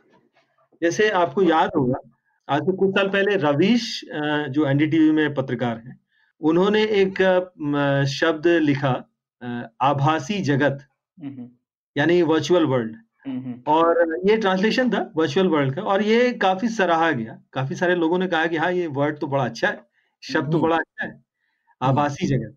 और आज की डेट में आप देखें तो आभासी जगत जो ये वर्ड है ये काफ़ी ज़्यादा लोग इस्तेमाल कर रहे हैं वर्चुअल वर्ल्ड के लिए। अच्छा, या फिर आप देखें तो क्लिक करने को हिंदी में क्लिक करना होता है ना तो। क्लिक द लिंक तो लिंक पर चटका लगाएँ। वाह। बढ़िया। तो ये इंटरनेट की जो हिंदी है ना इंटरनेट की जो टेक्निकल हिंदी है ये भी डेवलप कर रही है ये भी बढ़ रही है। और कई सारे नए नए जो नियोलॉजिज्म है ये सब आ रहे हैं। हम्म, तो चटका लगाना लिंक के लिए कड़ी और अंतरजाल उसके बाद आभासी जगत हम्म, चिट्ठा चिट्ठाकारी ब्लॉगिंग के लिए। हम्म, हम्म, चिट्ठा तो-। हाँ चिट्ठाकारी चिट्ठाकारी करते हैं। तो ये सब ये शब्द हैं ये हिंदी को समृद्ध कर रहे हैं। और हाँ लेकिन इसमें एक और चीज़ मैं देख रहा हूँ कि जो हिंग्लिश जो बढ़ रही है आज की तारीख में जो हिंग्लिश का जो डोमिनेंस हो रहा है। पूरे भारत में हर जगह ये अ, कुछ हद तक तो अच्छा है लेकिन इसके साथ हमें कुछ इसके कुछ कैविएट्स भी हैं इसके कुछ प्रॉब्लम्स भी हैं। वो ये है कि देखिए जो चीज़ें जो चीज़ सरकारी हिंदी में संस्कृताइज्ड शब्दावली ने किया। वैसी ही प्रॉब्लम्स ये इंग्लिश वाले शब्द भी कर सकते हैं अब जैसे देखिए अब टैक्सी में आप जाते हैं तो टैक्सी में आप बोलते हैं राइट मारो लेफ़्ट मारो। है आप हाँ। दुकान में जाते हैं तो दुकान वाला कहता है कि ये ये देखिए मैडम ये ब्लू कलर वाला लीजिए। हम्म, हम्म, और ये लीजिए मैडम ये ये ये अच्छा डिज़ाइन है। हम्म। देखिए हिंदी में इन सब शब्दों के लिए शब्द हैं। नीला रंग। राइट मारो यानी कि दाएँ जाओ बाएँ जाओ बोल सकते हैं ना? हाँ। लेकिन जो इस तरह के जो शब्द आ रहे हैं ये धीरे धीरे क्या होगा मुझे ऐसा लगता है कि धीरे धीरे जो उसकी जो ऑर्गेनिक जो वोकैबलरी है उसकी जगह पे ये अपनी जगह अपनी जगह ले लेंगे हम्म और हिंदी के लिए मुझे लगता है कि उसकी अपनी जो नेचुरल जो एक्सप्रेसिव पावर है वो कम हो जाएगी हम्म। तो जैसे ये जो आप कह सकते हैं कि ये जो संस्कृताइज वोकैबलरी का जो फ्लड है उसने हिंदी को बर्बाद किया कुछ हद तक। वैसे ही अगर ये जो इंग्लिश वोकैबलरी का जो फ्लड है अगर इसको रोका नहीं जाएगा तो ये भी हमारे लिए अच्छा नहीं है मतलब हिंदी के लिए अच्छा नहीं। आपने काफ़ी अच्छी बात अच्छी बात करी हम लोग हम लोग हमेशा कोशिश करते हैं आपस में मैं और प्रणय अक्सर डिस्कस करते हैं खासकर हम बैंगलोर में रहते हैं हमारा एक एक ये खुद का जो अनुभव है वो है कि जब भी हम आम बोलचाल करते हैं तो हिंदी में कर लेते हैं पर कोई भी थोड़ा अगर एनालिटिकल कन्वर्सेशन होना है हम्म, किसी भी का, चाहे सोशियोलॉजिकल हो चाहे टेक्नोलॉजी का हो चाहे कुछ भी तो अंग्रेज़ी के वर्ड बढ़ जाते हैं क्योंकि हिंदी में आदत ही नहीं है इस तरीके की डिस्कशन करने का। सही बात है। तो जो वो आपको एक प्रिसिशन चाहिए कभी कभी लैंग्वेज में अपनी अपने थॉट्स कन्वे करने के लिए वो मेरे को लग, हिंदी में होगा लेकिन हमको हम हमको उस, हम उससे अवगत नहीं।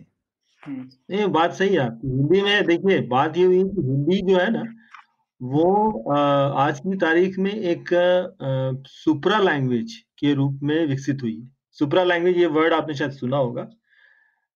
सुप्रा लैंग्वेज यानी एक लिंगुआ फ्रैंका के रूप में विकसित हुई है। हम्म। और लिंगुआ फ्रैंका के रूप में विकसित तो हुई है लेकिन इसमें जो स्पेशल जो वोकेबलरी है उस पर उतना काम नहीं हुआ है। लोगों ने उतना उस पर काम नहीं किया है।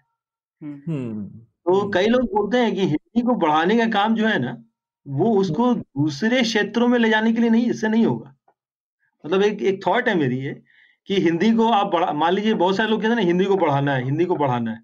अगर आप हिंदी को बढ़ाना चाहते हैं तो हिंदी को बढ़ाने के लिए आप हिंदी के बाहर मत जाइए हिंदी के क्षेत्र के बाहर मत जाइए। हिंदी को हिंदी के क्षेत्र में बढ़ाइए। हम्म, बिल्कुल। मतलब आप भारत में हिंदी बोलेंगे तो अच्छी हो जाएगी, हिंदी का बड़ा नाम हो जाएगा। आपके अपने यहाँ, आपकी जो, आप कह रहे हैं ना, जो एक्सप्रेसिव पावर है, वो आप बढ़ाएँगे जब उसमें? आप जब उसको प्रमोट करेंगे, आप जब उसको बोलने के लिए लोगों को बुलाएँगे लोगों को उसमें मौका देंगे उसमें ऐसी ऐसी शब्दावली, ऐसी वोकेबलरी आप डेवलप करेंगे, जो लोगों को पसंद आए, जो लोग उसको इस्तेमाल करें, जिसमें सब कुछ, सबकी राय लेके बनाया गया हो। जैसे होता है ना, राय मशवरा करने के बाद कोई चीज़ बनाई जाए। अच्छी बने। हम्म। अब देखिए एग्ज़ाम्पल आपको दे रहा हूँ। ये जो मध्य प्रदेश में एक संस्था है उसका नाम है एकलव्य। हम्म। अच्छा। एकलव्य ने हिंदी में बच्चों के लिए कई सारी किताबें निकाली है। हम्म। सफदर हाशमी ट्रस्ट एक हुआ करता था उस, उसका ही एक पार्ट है ये। अच्छा। एकलव्य एकलव्य एक ऑर्गेनाइजेशन है। अब देखिएगा एकलव्य नाम से एक ऑर्गेनाइजेशन है। हम्म। इसने हिंदी में बहुत सारी किताबें निकाली बच्चों के लिए। एक बाल विज्ञान मैगजीन आती है मैं मैं मैं पढ़ता आती है आती है आती है। इनकी जो भाषा है वो इतनी अच्छी है मतलब इतनी आ, आ, अच्छी तरह से इसको बनाया गया है उसको उसका इस्तेमाल किया गया है कि आप उस भाषा में कोई भी आदमी समझ सकता है।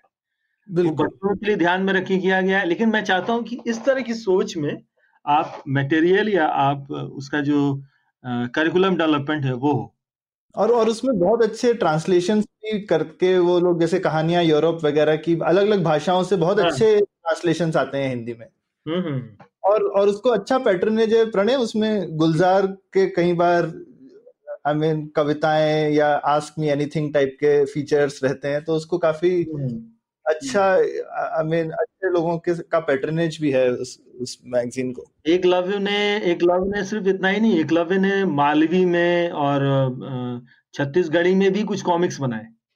हम्म, हम्म, हम्म तो ये भी एक अच्छा है मतलब देखिए कोई अगर मालवी बोलने वाला बच्चा है अपने घर में मालवी बोलता है मालवी एक एक, एक लोक भाषा है हिंदी की ही लोक भाषा है और मालवी बोलता है तो आ, वो मालवी में कुछ पढ़ पाए कॉमिक्स तो कितना अच्छा है।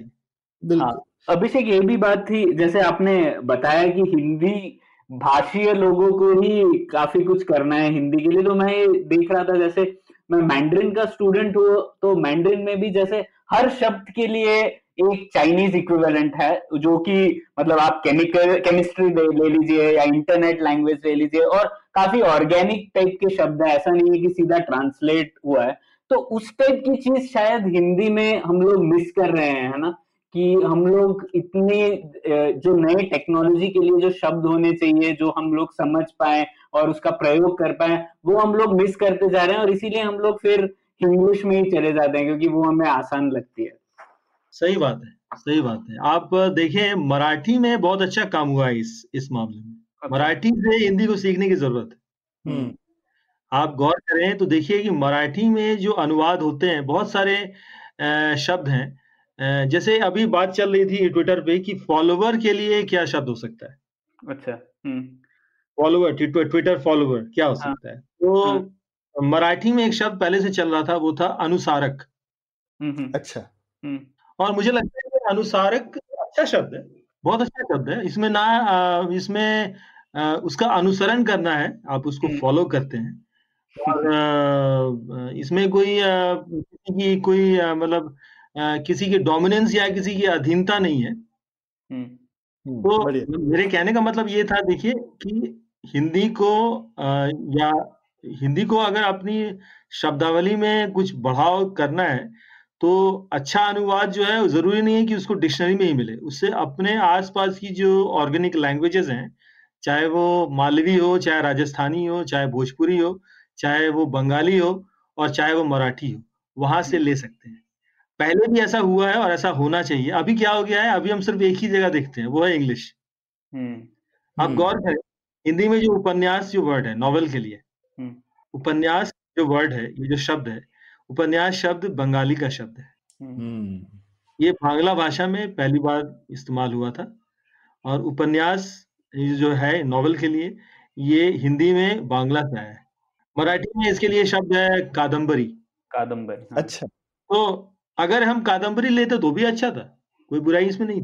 पर अभिषेक इससे ही जुड़ा हुआ मतलब थोड़ा राजनीतिक मुद्दा है तो उस पर आ जाते हैं। तो आपने जैसे एक शब्द का प्रयोग किया कि हिंदी बर्बाद हो सकती है अगर हम लोग इंग्लिश का ज़्यादा प्रयोग करें। तो अगर हम हिंदी ये चाहे बंगाली से ले या मराठी से ले तो फिर भी वही हो रहा है ना हम लोग अलग अलग भाषाओं से सम्मिलित कर रहे हैं अलग अलग टर्म्स को। तो इससे इसमें हम लोग को ये कहना ठीक हो गया कि वो बर्बाद हो जाएगी। उसका तो थोड़ा और विकास हो गया ना क्योंकि हम लोगों ने अलग अलग चीज़ों से अलग अलग लैंग्वेजेस से और उठा लिया हर चीज़ को। देखिए मेरे कहने का जो मतलब था वो ये था कि हिंदी अग, अगर हिंदी को आप किसी एक ही भाषा से पूरी तरह से उसको उसको फ्लड कर दें। हम्म। जैसे संस्कृत से मान लिया आपने फ्लड कर दिया तो वो एकदम ही संस्कृताइज हिंदी हो गई। हम्म। जिसको कि बहुत सारे लोग बोलते हैं शुद्ध हिंदी वो हो गई। हम्म। और अगर आपने उसको इंग्लिश से कर दिया एकदम इंग्लिश ही इंग्लिश डाल दिया और कुछ है ही नहीं उसमें। हाँ तो ये अच्छा नहीं है। मेरे कहने का मतलब ये है आप शब्द लें कोई भी भाषा आज की तारीख में अगर जीवित रह सकती है तो वो भाषा तभी जीवित रह सकती है जब वो बेग एंड बोरो करे। हम्म हम्म। तो आप अंग्रेज़ी को देखिए। अंग्रेज़ी आज की तारीख में विश्व की सबसे बड़ी भाषा बनी। सबसे ज़्यादा लोग बोलते हैं सबसे ज़्यादा लोग समझते हैं सबसे ज़्यादा लोग पढ़ते हैं सीखते हैं। इसका कारण क्या है? कारण यह है कि अंग्रेज़ी ने सभी भाषाओं को अपने अंदर समाहित कर लिया। हम्म। ये काम हिंदी भी कर रही है। लेकिन कभी कभी क्या होता है कि हिंदी में अभी जो दौर चल रहा है उसमें अंग्रेज़ी का ही बाहुल्य है। हम्म। इसमें और जो दूसरी भाषाएँ हैं जैसे कि आप गौर करें अभी आप जो जो नेचुरल लैंग्वेज आप सोचिए ना कि आपकी जो नेबरिंग लैंग्वेज है, पहले आप उससे लें, बाद में आप देखिए बाहर, विदेश। इसमें एक मेरे पास जुड़ा हुआ सवाल था, एक और अभिषेक, जैसे हम हिंदी के प्रति थोड़े से अभी चिंतित हैं कि हिंदी हिंदी में कैसे दूसरी चीज़ें आ सकती हैं या दूसरी भाषाओं का प्रभाव। तो आपको लगता है लेकिन कि जो बाकी जो भाषाएँ हैं, जो कि जिनको हमने बोली बना दिया है तो जैसे ब्रज हो गई, भोजपुरी हो गई उनको हिंदी से शिकायत होनी चाहिए उनके स्पीकर्स को और या मगध जैसे मग, मगधी हो गई। ये इन लैंग्वेजेस को हिंदी ने दबा दिया है डायलेक्ट बना करके आपको ऐसा लगता है? देखिए हिंदी का जो आधिपत्य है वो आ, उसके बहुत सारे राजनीतिक और सामाजिक उसके प्रभाव हैं। उसमें एक प्रभाव यह है कि हिंदी का की प्रतिष्ठा हो गई। हिंदी जो है वो बहुत प्रेस्टिजियस लैंग्वेज बन गई। खास के हिंदी भाषी इलाकों में। और जो बोलियाँ थी उनका जो प्रेस्टीज है वो नीचे हो गया। तो इसमें एक बहुत बड़ी समस्या ये खड़ी हो गई कि जिन लोगों ने जो पहले क्या था आज से आप तीस साल या चालीस साल पहले देखिए तो आप देखिए कि भारत में बायलिंगुअलिज्म यानी मल्टीलिंगुअलिज्म एक बहुत एक बहुत ही प्राकृतिक नेचुरल फेनोमेना है। कोई भी आदमी एक से एक ही भाषा बोल के नहीं रहता। गाँव में भी चले जाए तो। आप देखें तो एक आदमी कम से कम दो तीन भाषाएँ बोलता है। बिल्कुल। अब पहले क्या होता था कि जैसे घर में वो बोलते थे भोजपुरी। घर से बाहर निकल के बाज़ार जाते थे लोगों से मिलते थे स्कूल जाते थे वहाँ हिंदी बोलते थे। हिंदी का भी एक अलग प्रकार होता था अलग अलग कानपुर की कानपुरी हिंदी और लखनऊ में लखनवी हिंदी और बिहार में बिहारी हिंदी इस तरह से होती थी। और जब वो कहीं जाते थे किस तरह के आ, किसी कार्यक्रम में कहीं बाहर जाते थे तो फिर मानक हिंदी का इस्तेमाल करते थे। और इंग्लिश भी बोलते थे इंग्लिश भी जानते थे इंग्लिश भी सीखते थे यानी कि मल्टीलिंगुअलिज्म था। अब वो अपनी भाषा को छोड़ नहीं रहे थे। उनकी जो भाषा थी जैसे भोजपुरी हो या अवधि हो या ब्रज भाषा हो उसको छोड़ नहीं रहे थे। अभी क्या हो गया है कि अभी जो प्रेस्टीज अभी दो भाषाओं में बहुत बड़ा एक द्वंद चल रहा है इंग्लिश और हिंदी तो हिंदी में जो हिंदी अंग्रेज़ी से पीड़ित है और हिंदी से पीड़ित है ये छो, ये जो छोटी भाषा है। छोटी भाषा है हाँ तो ये क्या हो रहा है इससे इससे एक विशेष सर्कल बन गया है कि अब ये जो भाषाएँ बोलने वाले लोग हैं इनके बीच में से ये भाषाएँ विलुप्त हो रही हैं और ये चिंता का कारण है। तो हिंदी की बोली उनको ना मानकर उनको हिंदी की माताएँ मानना चाहिए मेरा मानना है। हम्म।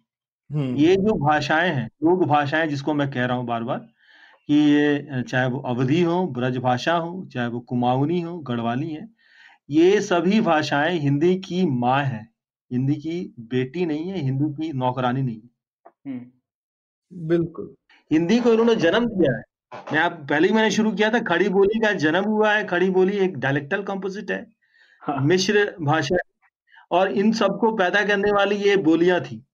ब्रज भाषा भी थी।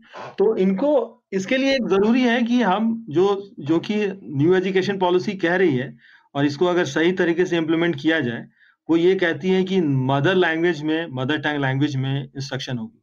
हम्म। तो बिहार में और यूपी में अगर ये किया जाए कि या मध्य प्रदेश में और राजस्थान में भी कि जो मदर लैंग्वेज यानी कि जो घर में जो भाषा बोलता है बच्चा वो भाषा स्कूल में भी उसको पढ़ाई जाए हम्म। कम से कम पांचवी क्लास तक तो उससे अपनी उनकी जो भाषा है उसके बारे में जो उनकी जो आ, उनका जो भ्रम है कि ये अच्छी नहीं है ये गवारू है ये फलाना है ये ढिमकाना है और हिंदी जो है वो बड़ी शुद्ध है और अंग्रेज़ी तो उससे ही बड़ी है वो तो वो तो सीधा भगवान के पास ही ले जाएगी ये सब जो भ्रांतियाँ हैं हम्म। वो सब दूर करें हम्म। तो अब अब देखिए कि आ, मुझे याद है कि एक बार मैं फ़ील्ड वर्क कर रहा था अवध में तो ये जो प्रोजेक्ट था जिसके लिए मैं काम कर रहा था यूनिवर्सिटी ऑफ़ लंदन का था।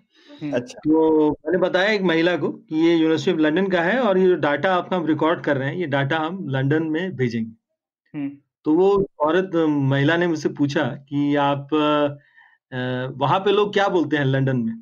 मतलब कि इंग्लिश बोलते हैं। है। तो फिर उसने महिला ने कहा कि और बच्चे बोलते हैं बोला हाँ बच्चे बोल बच्चे ही बोलते हैं बचपन से बोलते हैं। बोला तो बहुत तो, तो तब तो बड़े तेज बच्चे होंगे इंग्लिश बोलते हैं बचपन से। मतलब उसको ये लगा कि इंग्लिश बोल रहा है तो बड़ा तेज है।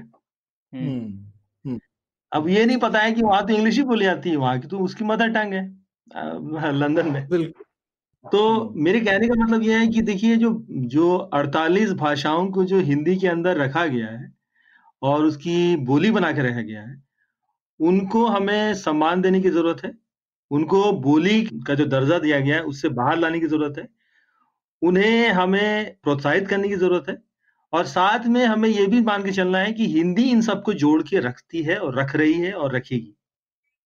Hindi as a lingua franca मैं बात कर रहा हूँ। देखिए एक बहुत बड़ी समस्या ये हो जाती है कि लोग बोलते हैं कि नहीं ब्रज भाषा हम बोलते हैं हम हिंदी क्यों बोले? है ना? अड़तालीस बोलियों में कोई भी ऐसी बोली नहीं है जो सबको एक दूसरे से बातचीत करवा सके। एक एक लिंगवा फ्रैंका की ज़रूरत तो है ही। है ना? और ये ये जो हमारा जो जो बायोलिंगुअलिज्म है हमारी जो बहुभाषिकता है भारत की वो उसके बारे में कहते हैं कि ये एक नॉन कंपीटिंग बायोलिंगुअलिज्म है हम लोग जानते हैं कि कौन कौन सी भाषा कहाँ बोलनी है। आप बिलीव की आप आप मानिएगा कि मैं अपनी बहन से जब बात करता हूँ तो आ, मैं उसे अंग्रेज़ी में बात नहीं कर सकता। मैं अपनी दादी से जब बात करता था तो मैं उसे हिंदी में बात नहीं कर सकता था। हाँ। देखिए हमें पता है कहाँ क्या बोल रहा है। ये जो नॉन कंपीटिंग नेचर है ना बायलिंगुअलिज्म का ये बहुत ही इंट्रेंसिक पार्ट है इंडिया का। ये भारत के लिए बहुत ज़रूरी है। अभी क्या है ना कि अभी से बोलना है तो अभी दो ही भाषा बोलेंगे। नहीं दो ही क्यों बोलेंगे? आप चार बोल सकते हैं। हाँ। लेकिन अभिषेक इससे ही जुड़ा हुआ सवाल है कि थोड़ा भाषाओं का भी राजनीतिकरण तो हो ही गया है। हिंदी जैसे हम लोग दक्षिण भारत में रहते हैं यहाँ पर काफ़ी डर रहता है कि हिंदी हम पर इम्पोज कर दी जाएगी। तो वो भी एक स्वाभाविक सी बात है वो डर रहता है। तो मुझे कहीं ना कहीं लगता है कि ये भाषा के प्रति अगर हम लोग इसे भाषा को एक पेडेस्टल पे रख दे किसी भी भाषा को तो फिर यह होना स्वाभाविक है कि एक भाषा ऊपर होगी, एक भाषा नीचे होगी। तो आपको नहीं लगता कि भाषा को अगर हम लोग सिर्फ़ एक अभिव्यक्ति का औज़ार समझे तो ठीक है, अगर एक भाषा इस दशक में है, दस, पंद्रह, बीस साल तक वो भाषा बदल जाएगी, कुछ और बन जाएगी, फिर भी तो उसमें क्या बुराई है? हम लोगों को उसके प्रति इतना भावुक होना चाहिए क्या कि, अरे, हिंदी है या कन्नड़ा है, इसको हम लोगों को लुप्त नहीं होने देना है। ये सब कैसे हम लोग इसके बियॉन्ड जा सकेंगे?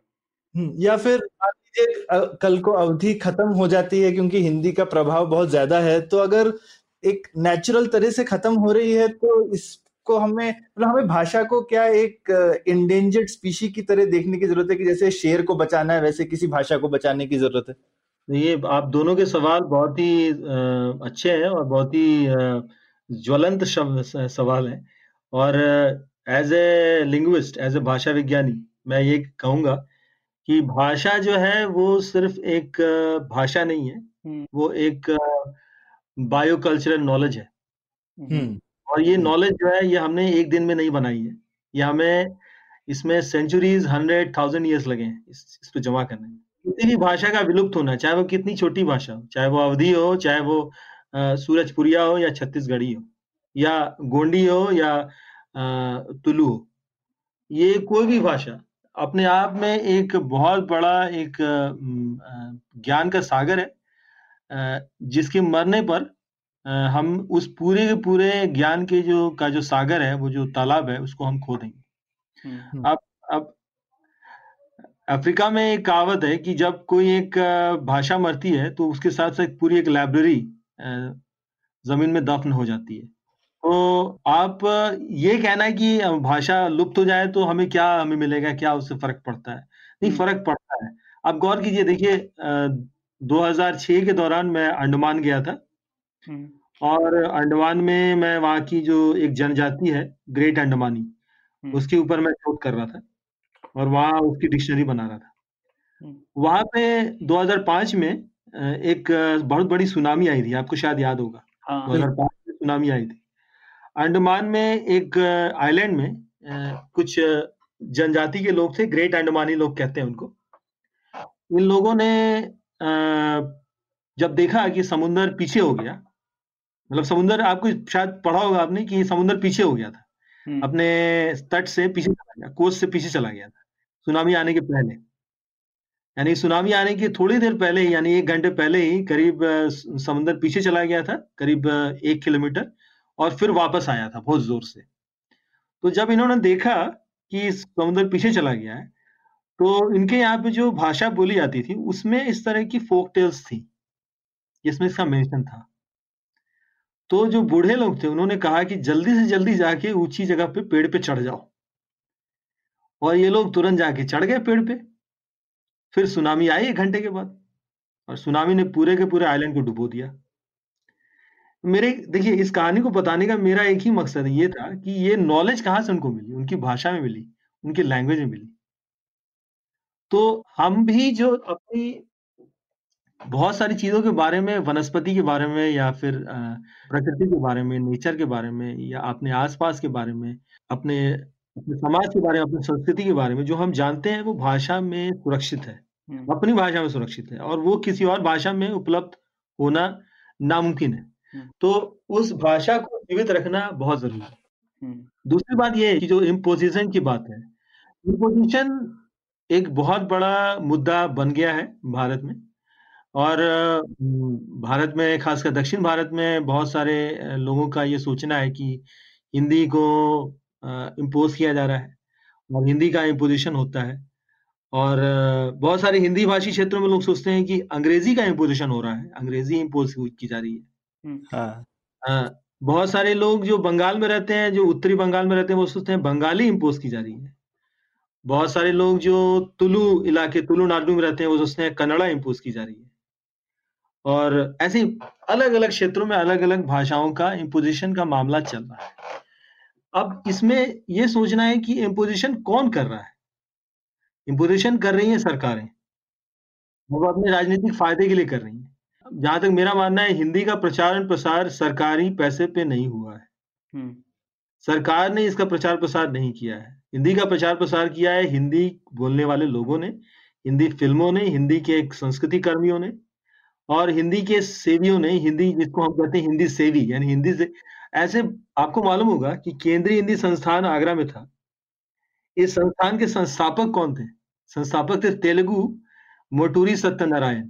अच्छा। हम्म, हाँ आप गौर कीजिएगा कि हिंदी को पढ़ाने में सबसे ज़्यादा योगदान जो रियल योगदान है ना हम्म, वो सरकार का नहीं है वो वो है हमारे दक्षिण भारत के हिंदी प्रेमियों का। हम्म, आप देखें हिंदी का सबसे बड़ा जो लिंग्विस्ट है आज की तारीख में जो लिविंग लिंग्विस्ट। हिंदी में उनका नाम है वी रा जगन्नाथन वो तमिल है। अच्छा।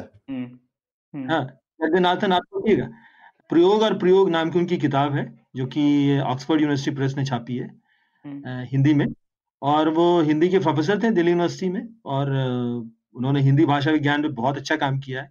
मेरा इंटरव्यू भी लिया था हिंदी संस्थान के मैं जब गया था वहाँ पढ़ाने के लिए तो मेरा इंटरव्यू वीरा जगन्नाथन ने लिया था। और उससे उन्होंने उन्होंने मुझसे पूछा भी कि तुम बार बार ये कह रहे हो भोजपुरी भाषा ब्रज भाषा भाषा क्यों कह रहे हो? हम्म, तो मैंने कहा देखिए भाषा विज्ञान की दृष्टि से ये भाषाएँ हैं और मैं वही कह रहा हूँ। हम्म, लेकिन मेरे कहने का मतलब कहने का तात्पर्य ये था कि जो अहिंदी भाषी हैं, जो हिंदी इलाके से नहीं आते, उन लोगों ने बहुत महत्वपूर्ण योगदान दिया है हिंदी को बढ़ाने में प्रचार प्रसार करने में। और ये एक ऑर्गेनिक थॉट है, ये एक नेचुरल थॉट है, इसको एक नेचुरल प्रोसेस है। इससे हिंदी को बढ़ाया जा सकता है, इसको हिंदी, अगर इससे हिंदी अगर बढ़ती है तो ये इम्पोजिशन नहीं है, ये एक सेल्फ एक्सेप्टेंस है, आप उसको अपनाते हैं। और मैं कहूँगा कि दक्षिण जिस तरह से दक्षिण भारत या पश्चिम भारत या उत्तर भारत के लोग हिंदी सीखते हैं उस तरह से अगर उत्तर भारत के लोग अगर दक्षिण की भाषाएँ सीखें या। पश्चिम भारत की भाषा सीखें तो इससे बड़ा इससे अच्छा कुछ नहीं हो सकता और अभिषेक, मुझे तो लगता है ये सरकारी जो इम्पोजिशन है, उसका विपरीत प्रभाव पड़ता है, क्योंकि लोग नेचुरली हिंदी लिंक भाषा बन चुकी है काफ़ी जगहों पर दक्षिण भारत में भी कई जगहों पर। पर फिर जब ये सरकारी इम्पोजिशन होता है तो लोगों को और लगता है कि मैं क्यों, कोई मुझे क्यों बोले, मैं किया, कौन सी भाषा में बोलूँ? तो उसका विपरीत प्रभाव होता है, लोग नेचुरली जो एक्सेप्ट कर रहे थे या बोल रहे थे, वो नहीं बोलना चाहते थे। सही बात। दूसरी एक और चीज़ प्रणय लिंक भाषा मतलब जैसा अभिषेक ने बहुत अच्छे से समझाया कि पहले हिंदी सिर्फ़ उत्तर भारत में ही एक पहले तो लिंक भाषा बनी जैसे कि कोई अवधि और भोजपुरी जानने वाला हिंदी में जिस तरह से वो लिंक है हम्म। लेकिन और शायद सबसे पहले वो ब्रिटिश आर्मी में क्योंकि उन्होंने ऑल इंडिया रिक्रूटमेंट था प्रैक्टिकली उसकी आर्मी का। हम्म, हम्म, तो आर्मी में जो भाषा बनी वो नेचुरली हिंदी बनी क्योंकि जब तमिल सोल्जर्स तो बहुत थे उन, उनके पास भी। तो और बाकी पे तो जो जितने भी सब सोल्जर्स थे सब जगह के उन लोगों ने आपस में हिंदी में ही बात करी ना। तो हम्म। साउथ में देखता हूँ और खासकर मैं आजकल काफ़ी बार फैक्ट्रीज वगैरह में जाता हूँ एक एक तमिलनाडु थोड़ा अपवाद है। हम्म। तमिलनाडु के अलावा लेकिन बाकी हर प्रदेश में जब भी आप एक ये ब्लू कॉलर फ़ील्ड में जाते हैं एक एलिट का लिंक लैंग्वेज इंग्लिश बन गया है। हम्म, लेकिन उसके अलावा जो जितना पब्लिक है उनका लिंक लैंग्वेज हिंदी ही है। पूरे हिंदुस्तान में ऐसा नहीं है कि सिर्फ़ नॉर्थ इंडिया में। हम्म, हम्म, आप। सही कह रहे हैं मैं- आप गौर कीजिएगा कि कोरोना का एक बहुत बढ़िया कवरेज दे रही हैं बरखा दत्त मोजो चैनल में तो हाँ। मोजो का वीडियोस मैं देखता रहता हूँ हमेशा और बरखा दत्त ने एक वीडियो दिया था केरला का कासरगोड़ा वहाँ एक जिला है कासरगोड हाँ कासरगोड़ा वहाँ का उन्होंने वीडियो दिया था कि बरखा दत्त जाती है वीडियो में और वो पूछ रही है कि खाना उनको कुछ लेना है रेस्टोरेंट वगैरह खुले हुए हैं तो पूछ रही है वहाँ लोगों से और वो स्टार्ट करती है इंग्लिश में बाद में देखती हूँ कि जो जो बोल रही हैं कुछ समझ नहीं रहा है फिर वो हिंदी बोलती हैं। हम्म, और मैंने देखा है कि जहाँ पे भी उन्होंने इंग्लिश बोली वहाँ पे कम्युनिकेशन ब्रेक डाउन हो गया। हम्म, और जो लोग वहाँ बोल रहे हैं ज़्यादातर वो ऐसी लैंग्वेज बोल रहे हैं जो मिक्स लैंग्वेज यानी कि हिंदी उर्दू हिंदुस्तानी इसको आप बोलते हैं। हम्म, तो आ, ये जो एक्सेप्टेंस है ये आप जो कह रहे थे अभी सौरभ कि अ, आम लोगों के बीच में अभी भी जो लिंक लैंग्वेज है वो हिंदी है उर्दू है ना कि अंग्रेज़ी।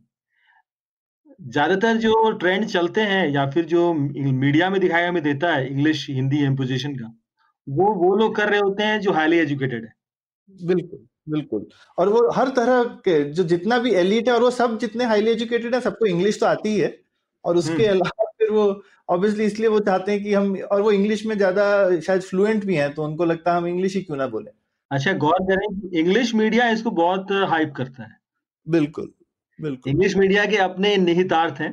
आप देखिए अंग्रेज़ी का जो हमारे देश में जो एक बहुत बड़ा जो एक एलिटिसिज्म है अंग्रेज़ी का इंग्लिश का वो शायद मुझे लगता है कि पूरे वर्ल्ड में कहीं ऐसा नहीं होगा। शायद अफ्रीका के कुछ देशों में हो सकता है लेकिन पूरे वर्ल्ड में इंग्लिश का जो एलिटिसिज्म है भारत में वो और कहीं नहीं है।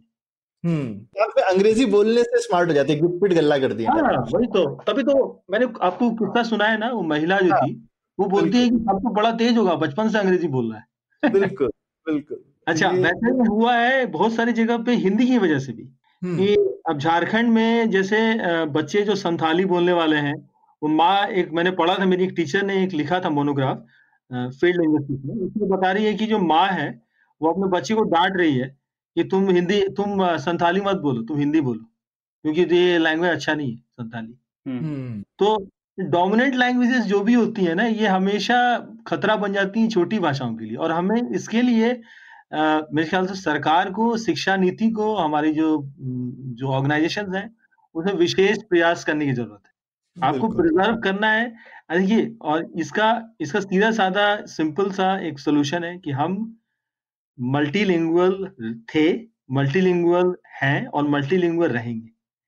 इसके लिए हमें प्रयास करना है। अगर हम कम से कम भाषाएँ बोलने वाले बनते जाएँ, जैसे कि आज की डेट में बहुत सारे लोग मैं मैं एक व्यक्ति से मिला था यहाँ पे नेदरलैंड्स में ही इंडियन जो उन्होंने मुझे कहा कि मैं सिर्फ़ इंग्लिश बोलता हूँ, घर में भी।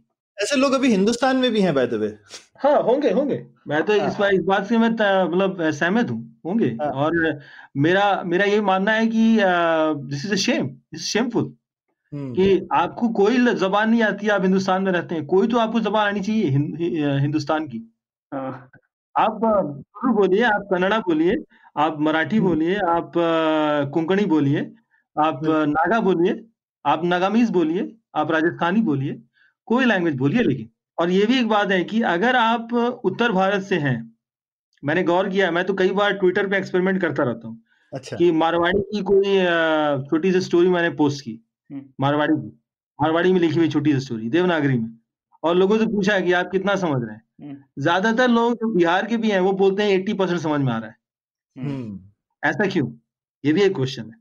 अगर मारवाड़ी भोजपुरी से इतनी दूर है और इतना उसमें अंतर है तो क्या वजह है कि मारवाड़ी में लिखा हुआ भोजपुरी आदमी समझ जाता है या फिर भोजपुरी में लिखा हुआ मारवाड़ी आदमी समझ जाता है हम्म। हम्म। इसके पीछे जो रिसर्च है वो ये कहती है कि भारत में आप पाकिस्तान से ले लें पंजाब से ले पंजाब सिंध से शुरू होकर बंगाल तक एक डायलेक्ट कॉन्टिन्यूम है एक वर्ड यूज़ कर रहा हूँ डायलेक्ट कॉन्टिन्यूम हम्म। इसका मतलब यह है कि जो भाषाएँ हैं ना वो एक दूसरे से हाथ जोड़ के खड़ी है। हम्म। तभी ऐसा है ना कि आप मैं कई बार कई बार मैं जब मैं मास्टर्स कर रहा था तो मैं मराठी सीख रहा था। मेरी एक दोस्त थी वो मुझे सिखाती थी। तो मैं कई बार ऐसी उसके बहुत सारी बातें सुन के मुझे लगता था कि ये तो भोजपुरी से बहुत मिलती है। अच्छा। मराठी। हम्म, हम्म। तो आ, मैं आश्चर्यचकित होता था कि ये ऐसी ये वर्ड तो भोजपुरी में भी है। हम्म। ये वर्ड तो भोजपुरी में भी है। तो मुझे समझ में आया कि ऐसा क्यों है? ऐसा रीजन इसका रीजन वही है, जो हिस्टोरिकल रीजन है। मिडिल इंडो आर्यन था, प्राकृत पाली से ही सब सब आ रही है। और अलग अलग जो प्राकृत और पालियाँ हैं, वो सब एक दूसरे से हाथ जोड़ के खड़ी थी, सब एक दूसरे से इंटरकनेक्टेड है। यही वजह है कि सिंधी में कोई बात अगर आप कहें तो वो पंजाबी व्यक्ति ज़्यादा अच्छी तरह समझ सकता है। पंजाबी में कोई बात कहें तो वो उसको हरियाणवी व्यक्ति ज़्यादा अच्छी तरह समझ सकता है। हरियाणी में कुछ कहे तो ब्रजभाषा वाले समझ सकते हैं अच्छी तरह से। ब्रजभाषा में आप कहें तो अवधि वाले अच्छी तरह समझ सकते हैं। अवधि में आप कहें तो भोजपुरी वाले समझ सकते हैं। और भोजपुरी में कहें तो मैथिली वाले समझ सकते हैं। मैथिली वाले कहें तो बंगाली वाले समझ सकते हैं।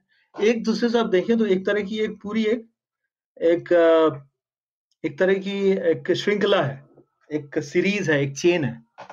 बहुत बढ़िया से समझाया अभिषेक आपने। ये ये इस तरह से कभी सोचा नहीं था। और ये इसी से समझ में आता है कि हम हाँ एक दूसरे की जब कभी कोई मूवी चलती है या कहीं आप दूसरे प्रदेश में जाते हैं तो हाँ जो शब्द है वो अपने से लगते हैं। आप सुनते हैं तो समझ में तो आता है कि क्या हो रहा है। आप आप गौर कीजिए आपने गाना सुना होगा चिटिया कलाइया वे। हाँ जी बिल्कुल। पंजाबी आज की तारीख में अ, हिंदी फ़िल्मों में इतनी ज़्यादा आ रही है इतना ज़्यादा लोग सुनते हैं। क्या कारण है? आपको पंजाबी बड़ी अच्छी लगती है। कारण यही है क्योंकि पंजाबी भी हमारी ही भाषा है। बिल्कुल। कारण ये है कि हम समझते हैं उसको क्या बोल रहा है कलाइया बोला तो कलाई है ना। हाँ। बिल्कुल। अभिषेक ये भी कहूँगा कि जैसे आपने कहा कि फिर हिंदी वैसे ही अगर एक लोक भाषा बन चुकी है तो उसे राष्ट्रभाषा या फिर सरकारी भाषा बनाने की क्या ज़रूरत है? सही बात है। राष्ट्रभाषा का जो का जो सपना था ये बहुत पुराना है सपना और ये उन्नीस उन्नीसवीं शताब्दी शताब्दी के अंत से ही चला आ रहा है। और कई सारे लोगों ने इस पे लिखा भी है भारतेंदु हरिश्चंद्र से लेकर मैथिली शरण गुप्त और सुभद्रा कुमारी चौहान कई सारे लोगों ने लिखा भी है। लेकिन हिंदी को राष्ट्रभाषा और राजभाषा कहलाने से हिंदी का भला नहीं होगा। हम्म, हिंदी का नुकसान ही है इसमें। आज जो समाज है वो समाज बहुत ही विकसित हो चुका है। ये जो कॉन्सेप्ट है ना ये बहुत यूरोसेंट्रिक कॉन्सेप्ट है हाँ। कभी मुझे लगता है ना कि ये जो है ना कि एक देश है उस देश के अंदर ये एक भाषा है और उसकी एक लैंग्वेज है उसका एक फ्लैग है उसका एक फ्लावर है उसका एक नेशनल फ्रूट है नेशनल ड्रिंक है। ये बहुत ही यूरोसेंट्रिक कॉन्सेप्ट है और भारत एक यूरोसेंट्रिक एक कंट्री नहीं है एक यूरोसेंट्रिक एक देश नहीं है एक मॉडर्न नेशन उस तरह से नहीं है। ये तो एक हम कहते हैं ना अनेकता में एकता वाला देश है। ये ये जैसा मैं एक जगह देखता हूँ जो विवाद रहता है कि भाई मॉडर्निज्म जो है वो वेस्टर्निज्म और मॉडर्निज्म ज़रूरी नहीं है एक ही हो। हाँ ज़रूरी ज़रूरी नहीं ज़रूरी नहीं है। मॉडर्निज्म जो है वो वेस्टर्निज्म नहीं हो सकता है। मॉडर्निज्म जापान से भी आ सकता है। बिल्कुल और और खुद का भी हमारा मॉडर्निज्म हो सकता है हाँ। अपना भी है अपना भी है। और हम क्यों नहीं? अपना भी है। कई चीज़ों में हम सही में हमारा है। आप देखें तो गांधी ने जो गांधीज्म के जो कॉन्सेप्ट्स हैं बहुत सारे जैसे नॉन वायलेंस अहिंसा का और सत्याग्रह का ये सब जो कॉन्सेप्ट है ये तो हमारे अपने हैं। हम्म, बिल्कुल। इनका तो किसी ने इस्तेमाल भी नहीं किया किसी ने सोचा भी नहीं हुआ कि प्रोटेस्ट करने के लिए आपको आप नॉन वायलेंट भी हो सकते हैं। बिल्कुल बिल्कुल। आप देखिए अभी जो प्रोटेस्ट हो रहा है इसमें हिंदी की बात मैं जोड़ूं तो कई जगह पे जो प्रोटेस्ट हुआ भारत में अलग अलग जगहों पे चाहे वो नर्मदा बचाओ आंदोलन था चाहे वो शाहीन बाग में हो रहा था। इनमें एक कॉमन लैंग्वेज थी। हम्म हम्म। वो लैंग्वेज थी हिंदी हम्म। हिंदुस्तानी। बिल्कुल। तो आप देखिए विरोध की भाषा भी जो निकल के आ रही है वो हिंदी ही है। तो सरकार के खिलाफ या सरकार के विरुद्ध भी जो भाषा बनाई जा रही है उसमें जो रीजनल लैंग्वेजेस हैं वो बहुत अच्छा रोल प्ले कर रही हैं। यानी कि जो क्षेत्रीय भाषाएँ जिनको आप कहते हैं आप उनको कह सकते हैं कि ये सभी राष्ट्रीय भाषाएँ हैं। जैसे बंगाली हो या मराठी हो और हिंदी तो है ही। ये तो आपने बहुत बढ़िया बात करी अभिषेक। तो आज बहुत कुछ सीखने को मिला आपसे। आप मेरे ख्याल से बहुत अच्छे अध्यापक भी होंगे वहाँ पे और आपके काफ़ी स्टूडेंट्स होंगे। हमने बहुत कुछ नया सीखा। आई थिंक हमारे श्रोताओं ने भी सीखा होगा। तो आज की हिंदी पे जो पुलियाबाजी हमने करी उसके लिए आपका बहुत बहुत धन्यवाद अभिषेक। धन्यवाद आप लोगों को भी दोनों को। धन्यवाद अभिषेक बहुत कुछ सीखने मिला और मज़ा आया। उम्मीद है आपको भी मज़ा आया। यह पॉडकास्ट संभव हो पाया है तक्षशिला इंस्टीट्यूशन के सपोर्ट के कारण। तक्षशिला पब्लिक पॉलिसी में शिक्षा और अनुसंधान के लिए स्थापित एक स्वतंत्र संस्था है। आप दुनिया के किसी भी कोने में हो, आपकी उम्र कुछ भी हो, अगर आप पब्लिक पॉलिसी विदेश नीति या टेक्नोलॉजी गवर्नेंस में रुचि रखते हैं तो तक्षशिला की website Takshashila dot org dot in पर उनके कोर्सेज को ज़रूर चेक कीजिए। और अगर आप पुलियाबाजी में शामिल होना चाहते हैं तो हमसे कनेक्ट कीजिए Puliyabaazi at Gmail dot com पर या फिर एट पुलियाबाजी ट्विटर पर। शुक्रिया।